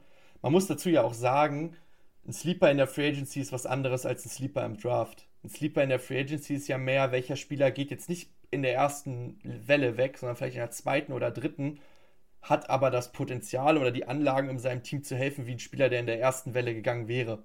Das ist ja ein Sleeper in der Free Agency und da ist Byron Murphy auf jeden Fall ein Kandidat, der jetzt vielleicht nicht Cornerback 1 dieser Klasse ist, da sind mit Bradbury und Dean und Gardner Johnson ja ganz andere Kandidaten auf dem Markt jetzt.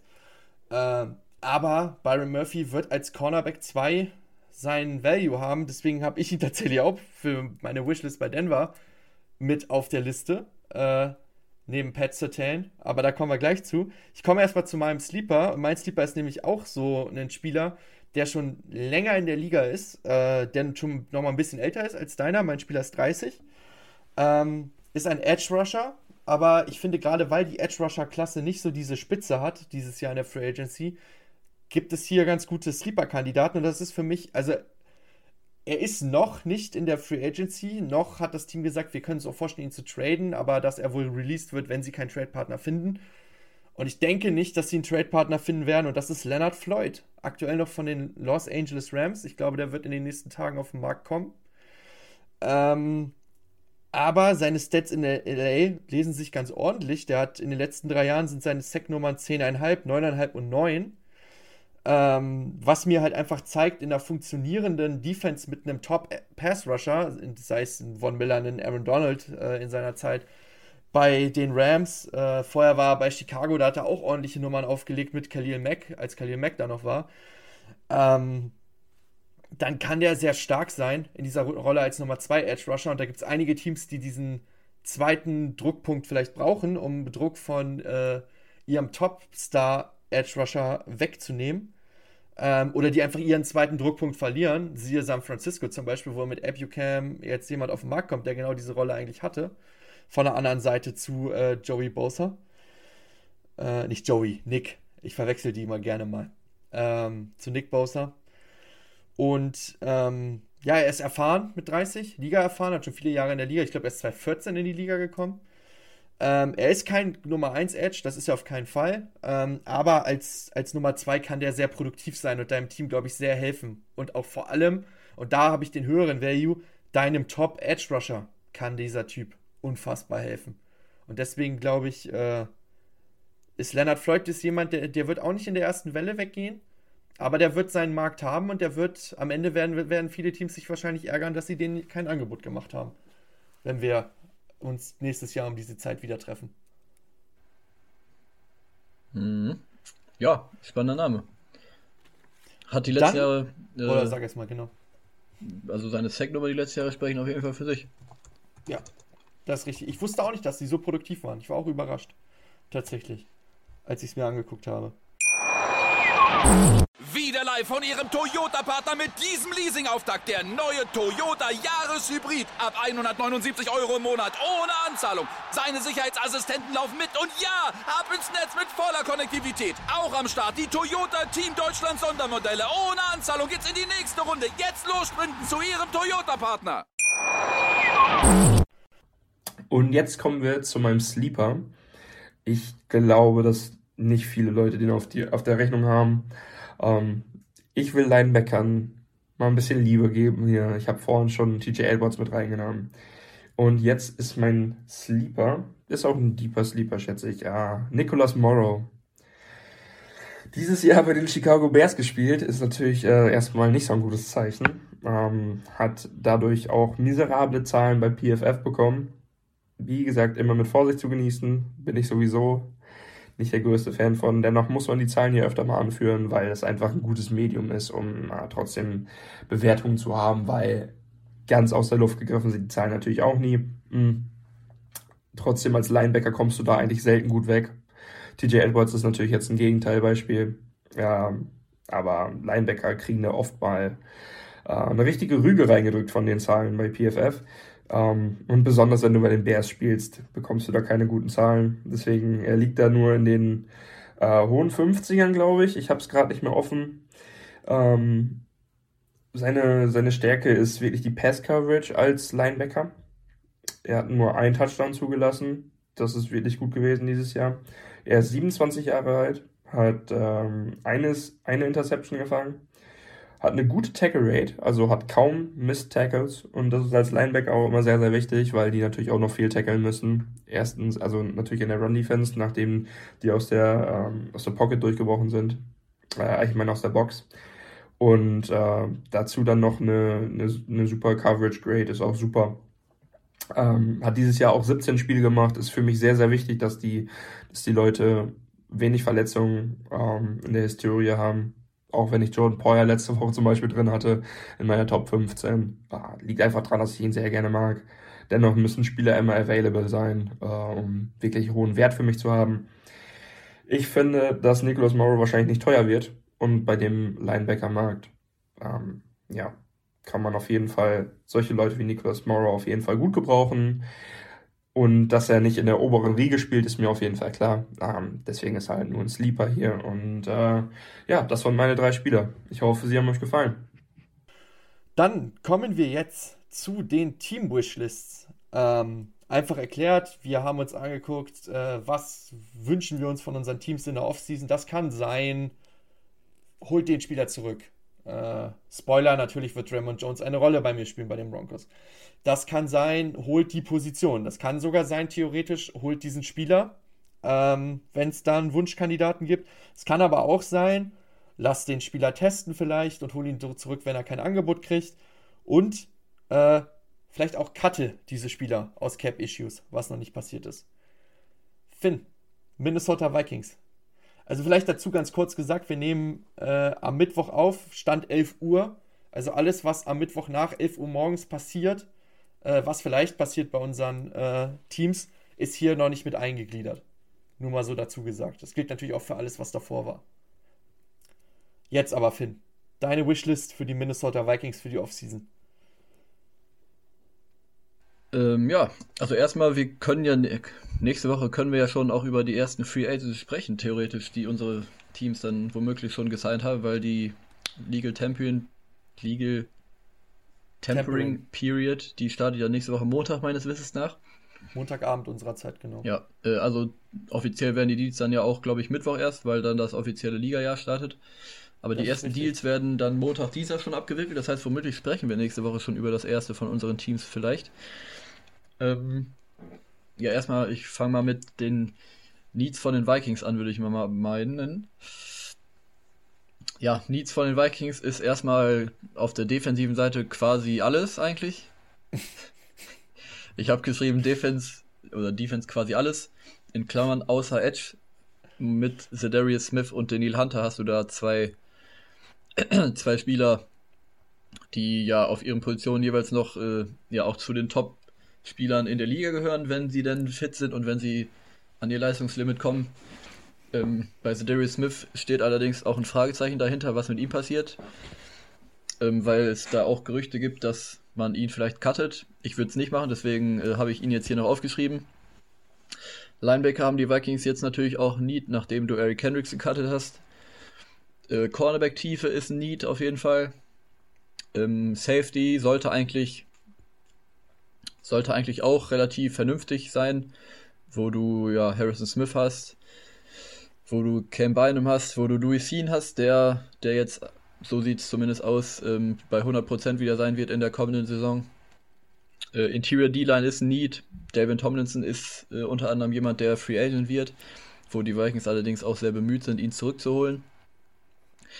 Und dann auf der offensiven Seite hast du zwei große Needs. Das ist einmal Interior O-Line. Das ist seit Jahren ja jetzt schon ein Problem bei den Vikings. Und Wide Receiver 2 ist auch ein Need bei den Vikings. Da habe ich mich auch letztes Jahr, beziehungsweise auch dieses Jahr schon, oftmals ja, darüber beschwert, dass irgendwie ein richtiger Nummer 2 Receiver fehlt, um eben ja Jefferson so ein bisschen zu entlasten und um eben die Aufmerksamkeit von ihm ein bisschen wegzunehmen. Ja, dann würde ich sagen, komme ich mal zu meinen Leuten, die bei den Vikings sind und wie ich mit ihnen umgehen würde. Also erstmal, das kann man vorneweg schon mal sagen, mit allen Wackelkandidaten würde ich erstmal versuchen, Paycuts auszuhandeln, was bedeutet, dass eben die Teams an die Spieler herantreten und vorschlagen, dass sie weniger Geld nehmen, um eben im Team zu bleiben. Das heißt oftmals, dass es nicht funktioniert, weil eben die Spieler, das kann man natürlich auch irgendwo verstehen, dann auf sich selber wetten und sagen, nee, ich will nicht weniger verdienen und dann gecuttet werden. Aus Teamperspektive macht das dann eben Sinn, wenn du eben denkst, dass der Spieler zu viel bei dir verdient und eben auf dem offenen Markt eben weniger auch dann sehen wird. Dann sagen die Teams halt, nimm halt weniger, dann cutten wir dich, dann teste den Markt. Und da braucht man sich jetzt auch nichts vormachen. Ich gehe davon aus, dass keiner bei den Vikings einen Paycut nehmen wird. Von daher habe ich das jetzt erstmal hier auch nur hypothetisch mit in diese Liste integriert. Ja, ein Cut, der bei mir auf der Tagesordnung stand, den haben wir vorhin schon besprochen. Das war nämlich Eric Kendricks.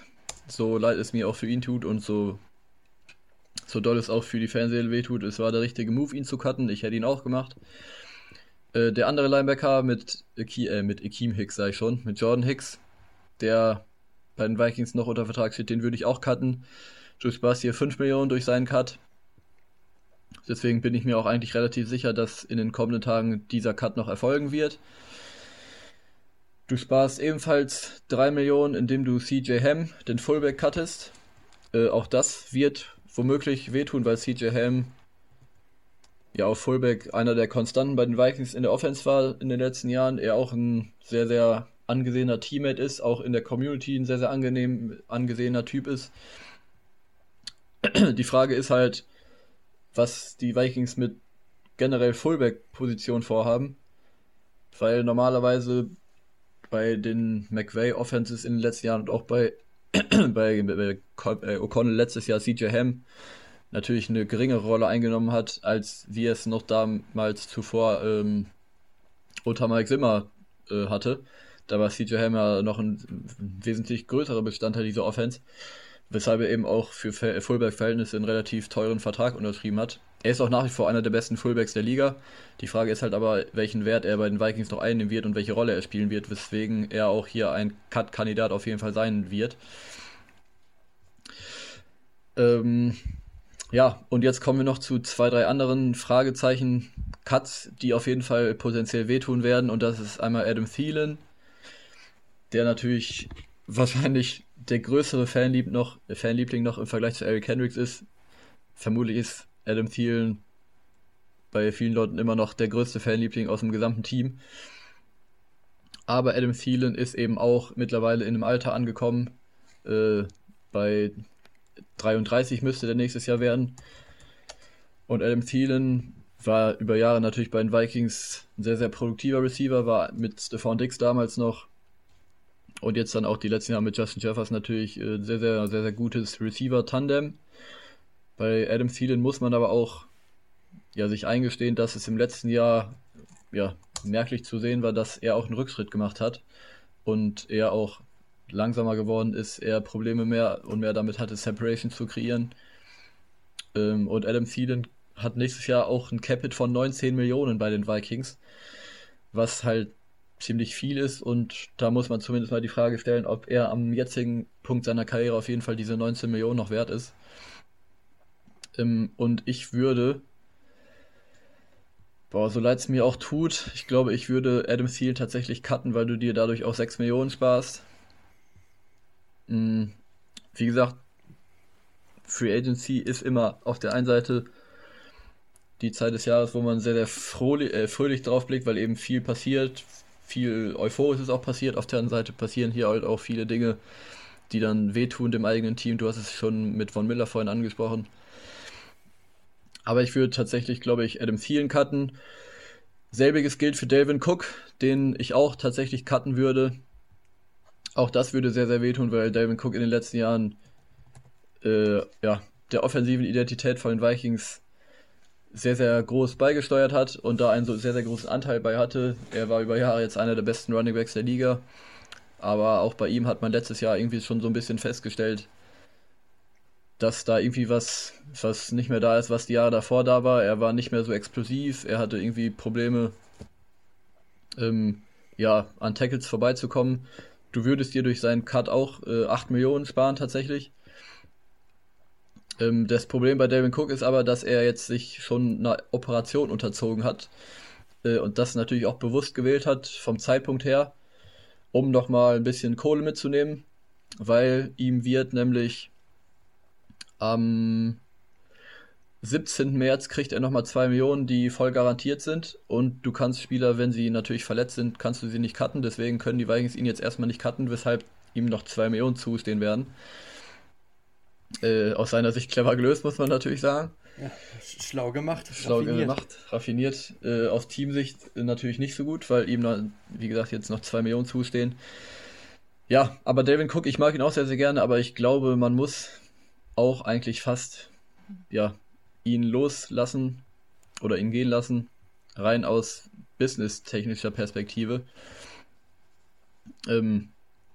So, das wären erstmal die Moves, die ich machen würde, um überhaupt über den Salary Cap zu kommen, weil die Vikings im Moment auch noch 24 Millionen drüber sind, über der Grenze, und noch ein bisschen was freimachen müssen.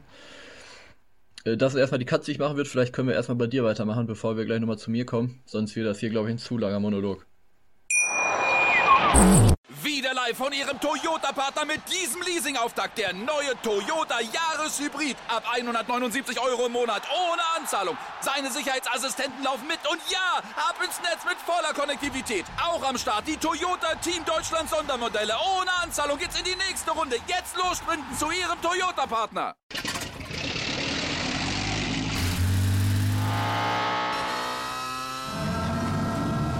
Von 0 auf 100.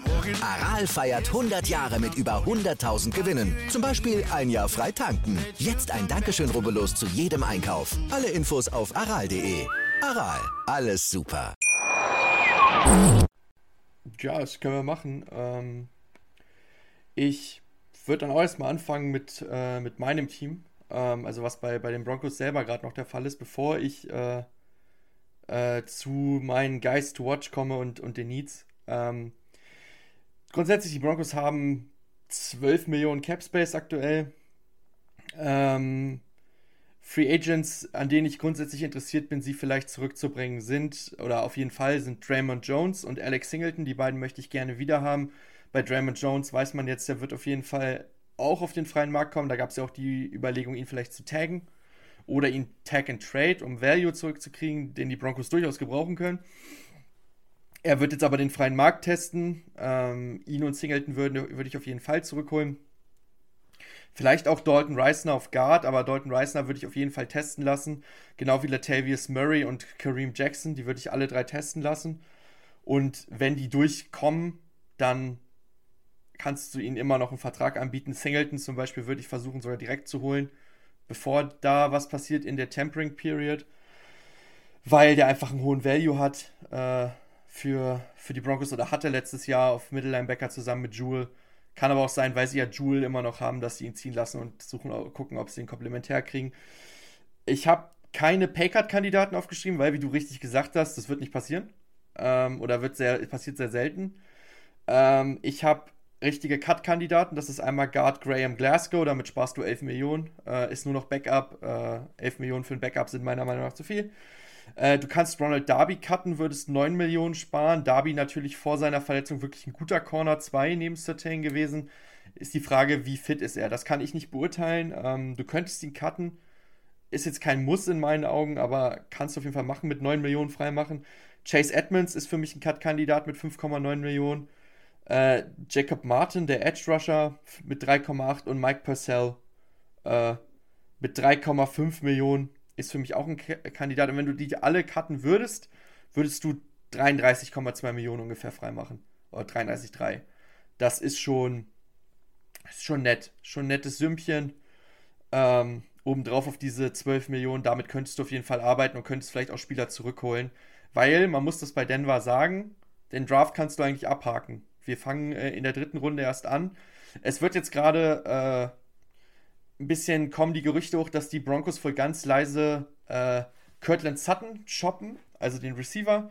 Was bedeutet dieses leise Shoppen? Man sagt halt einfach, man sagt nicht aggressiv, wir wollen den weghaben, sondern man ist so, naja, wenn der Preis stimmt, könnte man drüber sprechen. Das machen viele Teams gerne mal, um den Preis natürlich auch zu pushen. Ich kann mir auch vorstellen, dass wir vielleicht hier einen Trade sehen, aber ich glaube, dass wir den nur sehen, wenn irgendwer so blöd ist und overpaid. Also wenn irgendwer 2 Runden plus eine späte Runde bietet dieses Jahr, dann kann ich mir vorstellen, dass sie es machen, weil es hatten die letzten Jahre auch leider hinter den Erwartungen immer wieder mal zurückgeblieben ist. Und dann kannst du auch wen Neues holen. Aber ich glaube nur dann. Und nicht so wie Football Bromance das gestern gepostet hat, die Broncos wollen Courtland Sutton traden. Nein, liebes Bromance-Team, so krass ist es dann doch nicht. Ich würde noch schnell durch die Needs durchrushen und dann kannst du gerne erstmal weitermachen, bevor ich mit meinen Guys to Watch für die jeweiligen Needs komme. Die Needs der Broncos, relativ schnell erzählt, sind auf jeden Fall Nummer 1 Need. Ohne Zweifel ist die O-Line. Falls Reisner gehen sollte, wird er noch stärker, der Need. Und vor allem der Right Tackle habe ich mir hier aufgeschrieben, der ist ein krasser Need. Die Running Back-Position musst du klären, weil Javonte Williams soll zwar wieder fitter sein, kommt aber logischerweise aus einem Kreuzbandriss und ist die Frage, ob er vielleicht am Anfang der Saison noch Zeit verpasst. Die Edge-Position würde ich mehr Tiefe reinholen, genau wie auf der Receiver-Position. Ich würde Cornerback 2 gerne holen neben Surtain. Wenn du Darby ziehen lässt, wenn Darby natürlich zurückkommt, nimmst du erstmal vielleicht Darby als Nummer 2 weiterhin. Und ich würde gerne einen Backup-Quarterback reinhaben, der im Zweifel spielen kann. Brad Ripien in allen Ehren, aber das ist keine Konkurrenz wirklich. Da habe ich nachher auch ein paar Kandidaten aufgeschrieben, die man dahinter setzen kann und die im Notfall einspringen können und spielen können. Genau, aber bevor ich jetzt erstmal weitermache, Finn, mach gern weiter noch mit deinem Rest bei den Vikings. Ja, du hast so schön eben angesprochen, wie viel du bei dir mit deinen Cut-Kandidaten sparen würdest. Ich habe die jetzt einzeln aufgelistet, vielleicht nochmal in der Totale. Mit Eric Kendricks kumuliert, der ja jetzt schon gecuttet wurde, sparen die Vikings eben mit den genannten Cuts von eben 32 Millionen. Damit wären die knapp 15 Millionen, ja, stimmt gar nicht, 5 Millionen über dem, also unter der Grenze, das heißt 5 Millionen im Plus, wenn man so will. 5 Millionen, man kann sich's fast denken, reichen nicht, um in der Free Agency groß zu attackieren und groß irgendwie Signings zu machen. Weshalb ich noch 1, 2 weitere Dinge machen würde. Unter anderem den Vertrag von Brian O'Neill umstrukturieren, das ist relativ gut machbar tatsächlich, ohne dass man sich da groß in Schwierigkeiten für die nächsten Jahre bringt, was weitere 10 Millionen dann sparen würde. Also beziehungsweise die Vikings können natürlich individuell für sich entscheiden, wie viel von dem Base Salary sie dann ja in den Signing-Bonus umwandeln, was bei Umstrukturierung ja gemacht wird. Aber ich würde jetzt mal behaupten, dass sie 10 Millionen ungefähr da von dem Base Salary in Signing-Bonus umwandeln sollten, was dann auch 10 Millionen sparen würde. Damit wäre sie schon mal bei knapp 15 Millionen. Eine weitere Sache, die oftmals jetzt spekuliert wurde in den letzten Tagen, ist, dass man Kirk Cousins womöglich extendet. Das ist so ein Punkt, wo es viele Diskussionen drüber gibt und wo eben viele Fans und viele Medienleute von den Vikings sich den Kopf drüber zerstreiten. Weil Kirk Cousins, es gibt nämlich die Möglichkeit, dass man ihm jetzt eben oder dass man ihn jetzt auf seinem jetzigen Vertrag halt spielen lässt, den Vertrag auslaufen lässt quasi und sich dann eben darum kümmert um einen Nachfolger. Es gibt aber natürlich auch die Möglichkeit, ihn nochmal zu extenden, ihm einen langfristigen Vertrag zu geben, um womöglich den Cap-Hit für dieses Jahr und vielleicht für nächstes Jahr nochmal ein bisschen nach unten zu drücken. Das Problem ist natürlich jetzt aber, dass durch den Quarterback-Markt, wie er ist, und durch die Quarterback-Verträge, wie sie jetzt in den letzten Tagen auch gemacht wurden, der Marktwert natürlich von Kirk Cousins nochmal eminent nach oben gestiegen ist, weswegen ich jetzt erstmal ein Fragezeichen dahinter setze, ob man das tatsächlich machen will, zumal Kirk Cousins jetzt ja auch schon 35 ist und man nicht weiß, wie lange er noch auf dem Level im Tank hat, was er im Moment spielt. Deswegen Fragezeichen erstmal hier hinter. Und in dieser Offseason muss man sich auch mit Justin Jefferson und mit TJ Hockenson befassen, mit deren Verträgen, die beide verlängert werden sollen. Und das wird dieses Jahr auch passieren und das ist auch was ich definitiv befürworte. Ich glaube, man braucht hier nicht drüber reden, was für ein Fan ich von Justin Jefferson bin. Magst du den Kopf nochmal zur Seite nehmen? Wobei, am Podcast sieht man das ja nicht. Da sieht man es nicht. Da hängt das Trikot von Jefferson. Ja. Und das hängt da auch zurecht, das muss man ja sagen. Ja. Ich habe eben die Needs von Vikings schon mal angesprochen. Ich habe jetzt tatsächlich bei den meisten Positionen keine großen Kandidaten aufgelistet, welche ich denn gerne hätte. Einzelne Kandidaten würden mir aber tatsächlich spontan direkt einfallen. Cornerback, ich habe eben Byron Murphy schon mal erwähnt. Das wäre wahrscheinlich der Kandidat, den ich am ehesten bei den Vikings sehen würde, am liebsten. Ist halt dann, bei allem ist halt die Frage, was du für ihn bezahlen müsstest. Solltest du aber ihn bekommen für um die 10 Millionen, dann kann ich mir sehr, sehr gut vorstellen, ihn dann zu den Vikings dazuzunehmen. Ich bin auch eigentlich, glaube ich, ein Fan davon, dass man nochmal Patrick Peterson zurückholt. Für einen richtigen Preis natürlich. Allein durch seine Veteran-Presence. Und die Vikings haben generell einen sehr, sehr jungen Cornerback-Raum. Auch wenn im Draft jetzt nochmal was dazukommt, wird der tendenziell eher noch ein bisschen jünger. Deswegen, glaube ich, könnte das auf jeden Fall eine gute Möglichkeit sein, nochmal einen Veteran wie Patrick Peterson dazuzuholen. Der jetzt ja natürlich auch den Vikings Locker-Room schon kennt über die letzten 2 Jahre. Der über die letzten 10 Jahre eine sehr, sehr bemerkenswerte Karriere hingelegt hat und da auf jeden Fall ein bisschen was noch an die Jüngeren weitergeben kann. Patrick Peterson wird 33 dieses Jahr, von daher glaube ich, kann man da jetzt nicht mehr dann erwarten, dass er nochmal groß einen Schritt nach vorn macht. Wenn, dann muss man damit rechnen, glaube ich, dass er noch ein bisschen declined, was seine Leistung angeht. Und ich würde dann tatsächlich, glaube ich, mich darum kümmern, bei den Vikings nochmal vielleicht 1, 2 Leute zurückzubringen, die jetzt Free Agents werden, und das ist natürlich allen voran Dalvin Tomlinson in der Defensive Line. Der wird Free Agent. Die Vikings haben sich mit Dalvin Tomlinson aber schon darauf geeinigt, dass man ihm, also Dalvin Tomlinson ganz kurz, der hat in diesem kommenden Jahr einen Void Year, sollte er Free Agent werden. Und normalerweise wäre mit dem alten Vertrag er schon Free Agent gewesen. Aber die Vikings haben sich mit ihm eben darauf geeinigt, dass man diese Frist, die jetzt eigentlich schon längst abgelaufen wäre, dass man die eben verschiebt auf den 15.03., wo dann eben auch das neue League-Jahr startet. Was eben darauf hindeutet, dass die Vikings und auch Dalvin Tomlinson eben bemüht sind, um eine Lösung zu finden, um ihn bei den Vikings zu halten. Wie das auch immer ist bei solchen Sachen, ist es dann am Ende natürlich eine Frage des Geldes, weswegen man da noch nicht absehen kann, ob es da was wird. Ich würde ihn aber tatsächlich ganz gerne wieder zurückholen zu den Vikings, auch natürlich für den richtigen Preis. Und Wide Receiver 2 bin ich auch noch nicht so sicher, ob ich da lieber einen im Draft holen würde oder ob ich da jemanden aus der Free Agency holen würde, weil die Frage ist halt, was du für einen guten Wide Receiver 2 bezahlen müsstest. Das wäre wahrscheinlich gar nicht so wenig.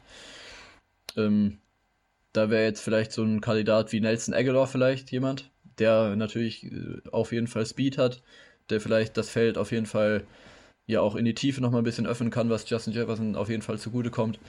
Nelson Aguilar ist kein Nummer 1 Receiver, ist ein sehr, sehr guter Nummer 2 Receiver, dann bei den Vikings potenziell, und er wäre vielleicht so ein Kandidat, den man da auf jeden Fall im Auge haben müsste. Wieder live von Ihrem Toyota-Partner mit diesem Leasing-Auftakt. Der neue Toyota Jahreshybrid. Ab 179 Euro im Monat ohne Anzahlung. Seine Sicherheitsassistenten laufen mit und ja, ab ins Netz mit voller Konnektivität. Auch am Start die Toyota Team Deutschland Sondermodelle. Ohne Anzahlung geht's in die nächste Runde. Jetzt los sprinten zu Ihrem Toyota-Partner. Gut, dann komme ich mal zu meinen Guys to Watch für die Needs. Genau, die Kandidaten, die ich behalten würde und Co. hatte ich ja vorhin schon genannt. In der O-Line habe ich mehrere Kandidaten aufgeschrieben, die ich interessant finde. Das ist einmal Caleb McGarry, der Right Tackle von Atlanta. Und ebenfalls auf Right Tackle natürlich die teureren Version mit Mike McGlinchey ist eine Möglichkeit. Aber wenn du auf einer Position Geld in die Hand nehmen musst, in Denver dann eigentlich da. Genau das gleiche gilt für den anderen Tackle-Spot. Auch wenn du Garrett Bowles da eigentlich hast, Kannst ja auch einen Left-Tackle reinholen, ihn auf den Right-Tackle schieben. Joan Taylor ist hier eine Möglichkeit, der aber deutlich teurer wäre. Orlando Brown ist natürlich die teuerste Variante. Aber gut, da rate ich auch eher von ab. Und auf Guard, falls du Reisner verlierst, habe ich Isaac Seumalo aufgeschrieben, der Guard der Eagles, der jetzt auch in die Free Agency kommt. Ist dann vielleicht auch eine Möglichkeit, um die Lücke direkt sogar noch verbessert zu schließen. Dann der nächste, ich habe so ein bisschen sortiert nach welchen Need würde ich als erstes angehen, als zweites, drittes, viertes. Der nächste ist dann die Running Back Position. Zwei Namen, die gehandelt werden, aus unterschiedlichen Gründen, die aber die teureren Lösungen natürlich auch sind Kareem Hunt und Miles Sanders. Kareem Hunt liegt daran, dass wir von seinem College den Running Backs Coach als unseren Running Backs Coach jetzt verpflichtet haben. Und Miles Sanders gab es im Internet jetzt so ein paar Momente, wo jemand Miles Sanders in eine Broncos-Uniform gefotoshoppt hat. Und er hat das halt nicht nur bei einem Bild geliked, sondern hat, glaube ich, 7 oder 8 Bilder davon geliked, die ihn dem gezeigt haben von unterschiedlichen Leuten. Also kann man jetzt viel reininterpretieren, kann auch heiße Luft sein, aber vielleicht ist ein Interesse da von Miles Sanders Seite aus. Wenn du nicht so viel Geld ausgeben möchtest, sind andere Lösungen, die sich mit Javonte paaren können.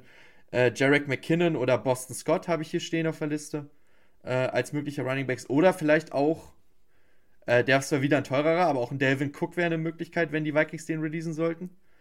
Aber wahrscheinlich sogar der teuerste von all diesen genannten Spielern. Bei Dalvin Cook vielleicht, ich glaube auch, dass er vielleicht davon profitieren kann, dass jetzt Saquon und Pollard und so getaggt wurden, weil sollten Cook gecuttet werden, wäre er vermutlich noch einer der auf dem Markt, die am begehrtesten sind, und dadurch würde er wahrscheinlich noch mehr Geld verdienen, als es der Fall gewesen wäre, wenn die anderen nicht getaggt worden wären.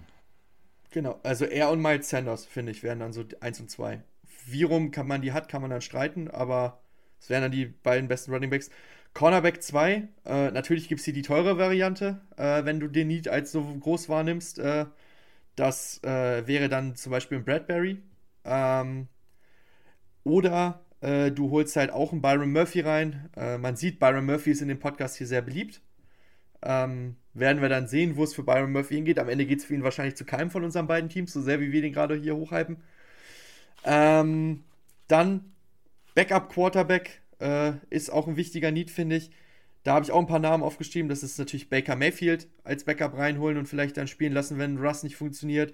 Jacoby Brissett, auch wenn ich glaube, dass das eher ein Kandidat für zum Beispiel Arizona ist, wo wirklich feststeht, dass der das erste halbe Jahr wahrscheinlich spielt. Sam Darnold wäre eine Möglichkeit. Oder Carson Wentz, also einen dieser High-End-Backups zu holen, die halt einfach als Starter nicht funktioniert haben und versuchen, sie in das Team zu integrieren. Das wäre eine Möglichkeit. Auf Edge einfach für die Tiefe zwei Namen, die nicht so teuer wären. Das wären Dante Fowler Jr. oder Samson Ebukam. Oder wahrscheinlich nicht so teuer wären. Gibt es natürlich auch da teurere Möglichkeiten. Das ist natürlich ein Jadeveon Clowney, ein Jason Pierre-Paul. Das sind dann die Veteranenmöglichkeiten. Oder halt meinen angesprochenen Leonard Floyd. Das wäre vielleicht sogar noch die Variante, die ich am interessantesten finde. Aber du musst diese Position eigentlich nicht overpayen, weil du hast mit Gregory und Browning und Bonito ja eigentlich eine ganz stabile Rotation. Du brauchst da halt einfach noch mehr Tiefe, falls sich einer von denen wieder verletzt. Weil Browning und Gregory hatten die letzte Saison öfter mal während der Saison mit Verletzungen zu kämpfen. Gregory ja auch viele Wochen raus gewesen und da brauchst du einfach noch mal wen Viertes dazu. Und dann habe ich halt noch Receiver hier stehen. Und da gibt es zwei Varianten. Entweder du sagst, du machst einen großen Move, nachdem du Courtland Sutton weggetradet hast. Und da sind Namen, die auf meiner Liste stehen. Jacoby Myers, vielleicht sogar traden für einen Brandon Cooks oder für einen Michael Thomas, wenn der weg möchte. Also halt einfach Spieler, die Jacoby Myers jetzt nicht, aber die anderen beiden, die mit Peyton schon erfolgreich zusammengearbeitet hatten und die man dann holen möchte. Oder du machst einen kleineren Move und holst einen Free Agent rein, einfach als Ergänzung für dein Core. Und das ist da Namen, die ich da habe, sind DJ Chark, Hollins, Shepard oder Aguilar. Das sind so Namen, die mir da in den Sinn kommen, die du dann auch als Receiver für mehr Tiefe holen könntest. Ich habe gestern gesehen, die Broncos haben schon den ersten geholt, der mit Peyton zusammengearbeitet hat. Ja, genau. Wie war der Name nochmal? Hörte sich an wie ein Rapper. Lil Humphrey. Irgendwas. Humphrey, genau, John Humphrey. Ja, aber das ist ja nicht deine Lösung als Nummer 1, 2 oder 3. Das ist ein Rotationsspieler, vielleicht ein Returner, Ich glaube, der hat sogar Returner gespielt für die Saints letztes Jahr, kann das sein? Boah, gute Frage. Ich meine, bei dem Spiel, wo wir waren in London, war der Returner. Aber auch geil, dass man sich einfach Lil nennt. Lil Jordan. Also geiler Name, muss ich sagen. Ja, ist schon geil. Gut, dann haben wir es, denke ich mal, eigentlich. Ihr hört jetzt noch Toms Wishlist und dann melden wir uns gleich wieder zur Verabschiedung. Moin Leute, hier melde ich mich auch nochmal für die Wünsche, die ich habe für die Offseason von den Green Bay Packers. Also als Needs der Packers habe ich ausgemacht die Wide Receiver Position, dann den Tight End, Safety, Defensive Tackle, Edge, Rusher und Offensive Guards. Eigentlich generell die O-Line, die ganze rechte Seite gefällt mir da nicht so gut. Auf jeden Fall gibt es da ein bisschen Verbesserungspotenzial. Fangen wir mal an mit dem Wide Receiver. Also ich finde, in der Free Agency gibt es keine guten Wide Receiver an sich. Das ist keine gute Klasse von Leuten, die frei werden. Und man hört schon, dass andere gute Wide Receiver mit anderen Teams so ein bisschen in Verbindung gebracht werden. Deswegen finde ich, man sollte sich auf jeden Fall im Draft mit der Wide Receiver Position auseinandersetzen und wahrscheinlich auch da verbessern, weil ganz wichtig ist, wenn man keine guten Waffen hat, dann kann man Jordan Love nicht evaluieren, ob das der Quarterback für die Zukunft sein wird. So wie es jetzt aussieht, wird das natürlich erstmal für diese Saison sein und wenn man keine guten Waffen hat, dann ist das absoluter Blödsinn, da irgendwelche Erkenntnisse rauszuziehen. Deswegen würde ich es im Draft angehen und einen Wide Receiver zu holen an Position 15. Ist natürlich schwer, da irgendwie was Vernünftiges zu ziehen. Dennoch gibt es da Alternativen von Leuten, die hochgehen. Und ich hoffe, dass Jackson Smith und Jigba da irgendwie möglich ist. Ich glaube nicht, dass der bis 15 fällt. Ich denke, ja, dass er wahrscheinlich so um den Pick 10 gehen wird. Die Packers haben Möglichkeiten, hochzutraden.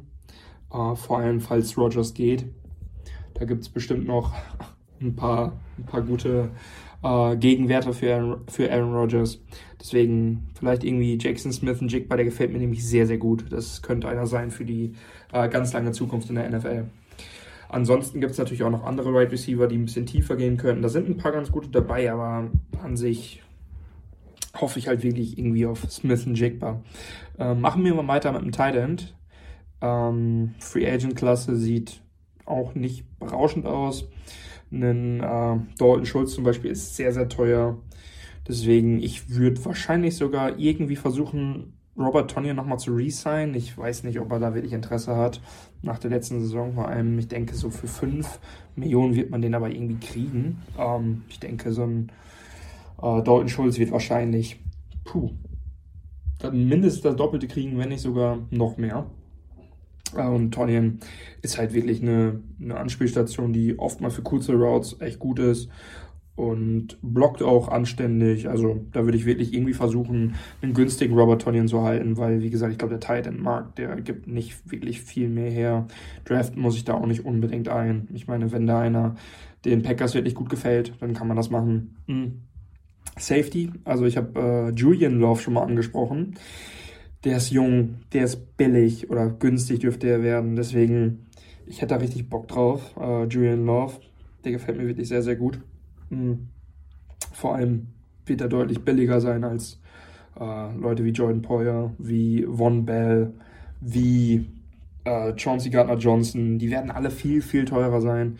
Und deswegen vielleicht wirklich mit einem guten Value hier mit Julian Love rausgehen, der mir wirklich, wirklich gut gefällt. Die Tackle, weiß ich nicht, was ich da machen würde. Free Agency sieht okay aus, da kann man sich eigentlich immer relativ gut verbessern. Genauso in der O-Line, Offensive Guard, vor allem Right Guard und Right Tackle kann man da machen. Ist auch was zu finden in der Free Agency. Spezielle Wünsche habe ich nicht unbedingt, auf jeden Fall was für die Tiefe und ich hoffe, dass da irgendwas gemacht wird. Jetzt kommen wir nochmal zur Edge-Position. Ich finde, dass die Edge-Rusher-Klasse in dieser Free Agency sehr, sehr schwach ist. Da würde ich mich nicht unbedingt verbessern. Nicht durch den Draft zumindest, nicht durch die Free Agency zumindest. Deswegen würde ich da den Draft nehmen. Ich finde generell, die Edge-Rusher-Klasse im Draft ist ganz gut. Eigentlich, ja, okay, würde ich sagen. Nicht so krass wie letztes Jahr, aber auch ziemlich gut. Deswegen, und vor allem, man kann nie genug Edge-Rusher haben, vor allem gute Edge-Rusher. Deswegen hol dir da 2, 3 Edge-Rusher im Draft und einer davon wird wohl hitten, einer davon wird wohl sehr gut sein. Und ja, deswegen, ich würde auf jeden Fall im Draft die Edge-Position adressieren. Erstmal darüber hinaus noch, die Packers haben 17 Millionen an Cap Space freigemacht durch Umstrukturierung, zum Beispiel von Aaron Jones, der einen leistungsbezogenen Vertrag jetzt bekommen hat eher. Und ja, auf jeden Fall ist es deutlich ja, besser geworden, so wie es jetzt gerade aussieht, was man sich leisten kann. Bin sehr gespannt, was die Packers in der Offseason machen und ja, das war meine Einschätzung. Ich wiederhole noch mal eben kurz. Im Draft würde ich adressieren die Wide Receiver und Edge-Positionen von den ganz, ganz großen Baustellen. Ein Safety würde ich vielleicht in der Free Agency sein, weil das wirklich gute Safeties sind, die es gerade gibt. Und vielleicht Robert Tonyan als Tight End resign, D-Tackle und O-Line. Finde ich schwer zu sagen, was ich mir da gerade wünsche. Auf jeden Fall muss da was kommen. Und ich bin gespannt, was die Packers machen. Ich vertraue darauf und ich hoffe, dass nächstes Jahr irgendwie Jordan Love evaluiert werden kann. Wenn es nicht gut sein sollte, dann zumindest, dass man weiß, dass das halt nicht ist. Weil in der Mittelmäßigkeit da irgendwie rumzuschwimmen, das ist das Schlimmste, was es gibt. Frag mal die Raiders. So, ihr habt jetzt gehört, was Tom für die Packers sich so wünscht. Wisst damit mehr als wir. Zu diesem Zeitpunkt. Wir hoffen, euch hat die Folge trotzdem gefallen, auch wenn das jetzt wir das ein bisschen anders lösen mussten. Genau, schaut auf unserem Blog gerne mal vorbei. Da kommt jetzt gerade, einfach weil ich die Zeit habe, wieder mal mehr Content. Würde mich da freuen, wenn ihr das euch anschaut, vielleicht auch Feedback gebt. Feedback ist ein gutes Stichwort. Lasst gerne auch Feedback in Form einer Bewertung da, bei eurem jeweiligen Podcast-Tool. Und schreibt uns gern eure Meinung in die Kommentare bei unseren Socials. Den Link findet ihr in der Folgenbeschreibung. Genau, was ihr vielleicht für euer Team habt und vor allem gerne die Giants-Fans. Wir hatten ja vorhin den Aufruf gestartet. Schreibt uns gerne mal, wie ihr den Daniel Jones-Deal fandet. Dann können wir da vielleicht auch Bezug drauf nehmen. Genau, ich habe sonst nichts mehr. Finn, hast du noch was? Ich habe sonst auch nichts mehr. Alles klar, dann... bedanken wir uns fürs Zuhören. Habt viel Spaß mit dem Start der Free Agency. Nächste Woche besprechen wir dann hier die ersten großen Deals. Es wird richtig cool. Ich freue mich darauf. Das war Undrafted, Leute. Macht's gut. Ciao. Ciao. Wieder live von ihrem Toyota-Partner mit diesem Leasing-Auftakt. Der neue Toyota Jahreshybrid. Ab 179 Euro im Monat. Ohne Anzahlung. Seine Sicherheitsassistenten laufen mit. Und ja, ab ins Netz mit voller Konnektivität. Auch am Start die Toyota Team Deutschland Sondermodelle. Ohne Anzahlung geht's in die nächste Runde. Jetzt los sprinten zu ihrem Toyota-Partner.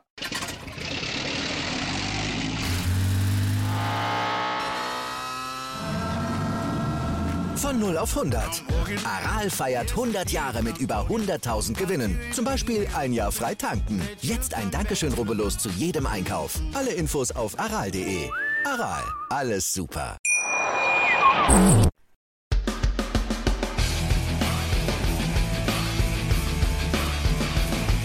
Undrafted. Der Football-Podcast von Fans für Fans. Mit Finn, Tim und Tom.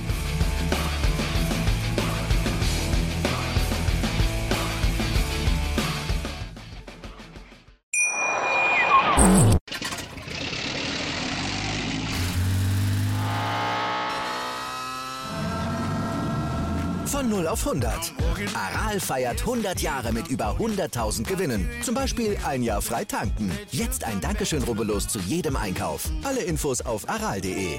Aral, alles super. Wie viele Kaffees waren es heute schon? Kaffee spielt im Leben vieler eine sehr große Rolle. Und das nicht nur zu Hause oder im Café, sondern auch am Arbeitsplatz. Dafür gibt es Lavazza Professional. Kaffee am Arbeitsplatz, der genauso lecker schmeckt wie in eurem Lieblingskaffee. Die perfekte Kaffeelösung für jede Art von Unternehmen. Klein, mittel, groß. Ihr habt auf jeden Fall einen Kaffee, der schmeckt. Die richtige Motivation für eure Arbeitstage. Alle Infos zu Lavazza Professional findet ihr auf lavazzapro.de mit allen Kaffeelösungen für euer Büro. Ich habe mich natürlich schockverliebt, weil die war wirklich ganz, ganz klein. So begann die Mensch-Hund-Beziehung zwischen Christina und Tierschutzhund Frieda. Und wie es danach, nach dem ersten Moment der Verliebtheit, so weiterging und welche Klippen es danach zu umschiffen galt, das hört ihr in der neuen Ausgabe von Iswas Dog, dem Podcast für harmonische Mensch-Hund-Beziehungen. Iswas Dog mit Malte Asmus. Überall, wo es Podcasts gibt.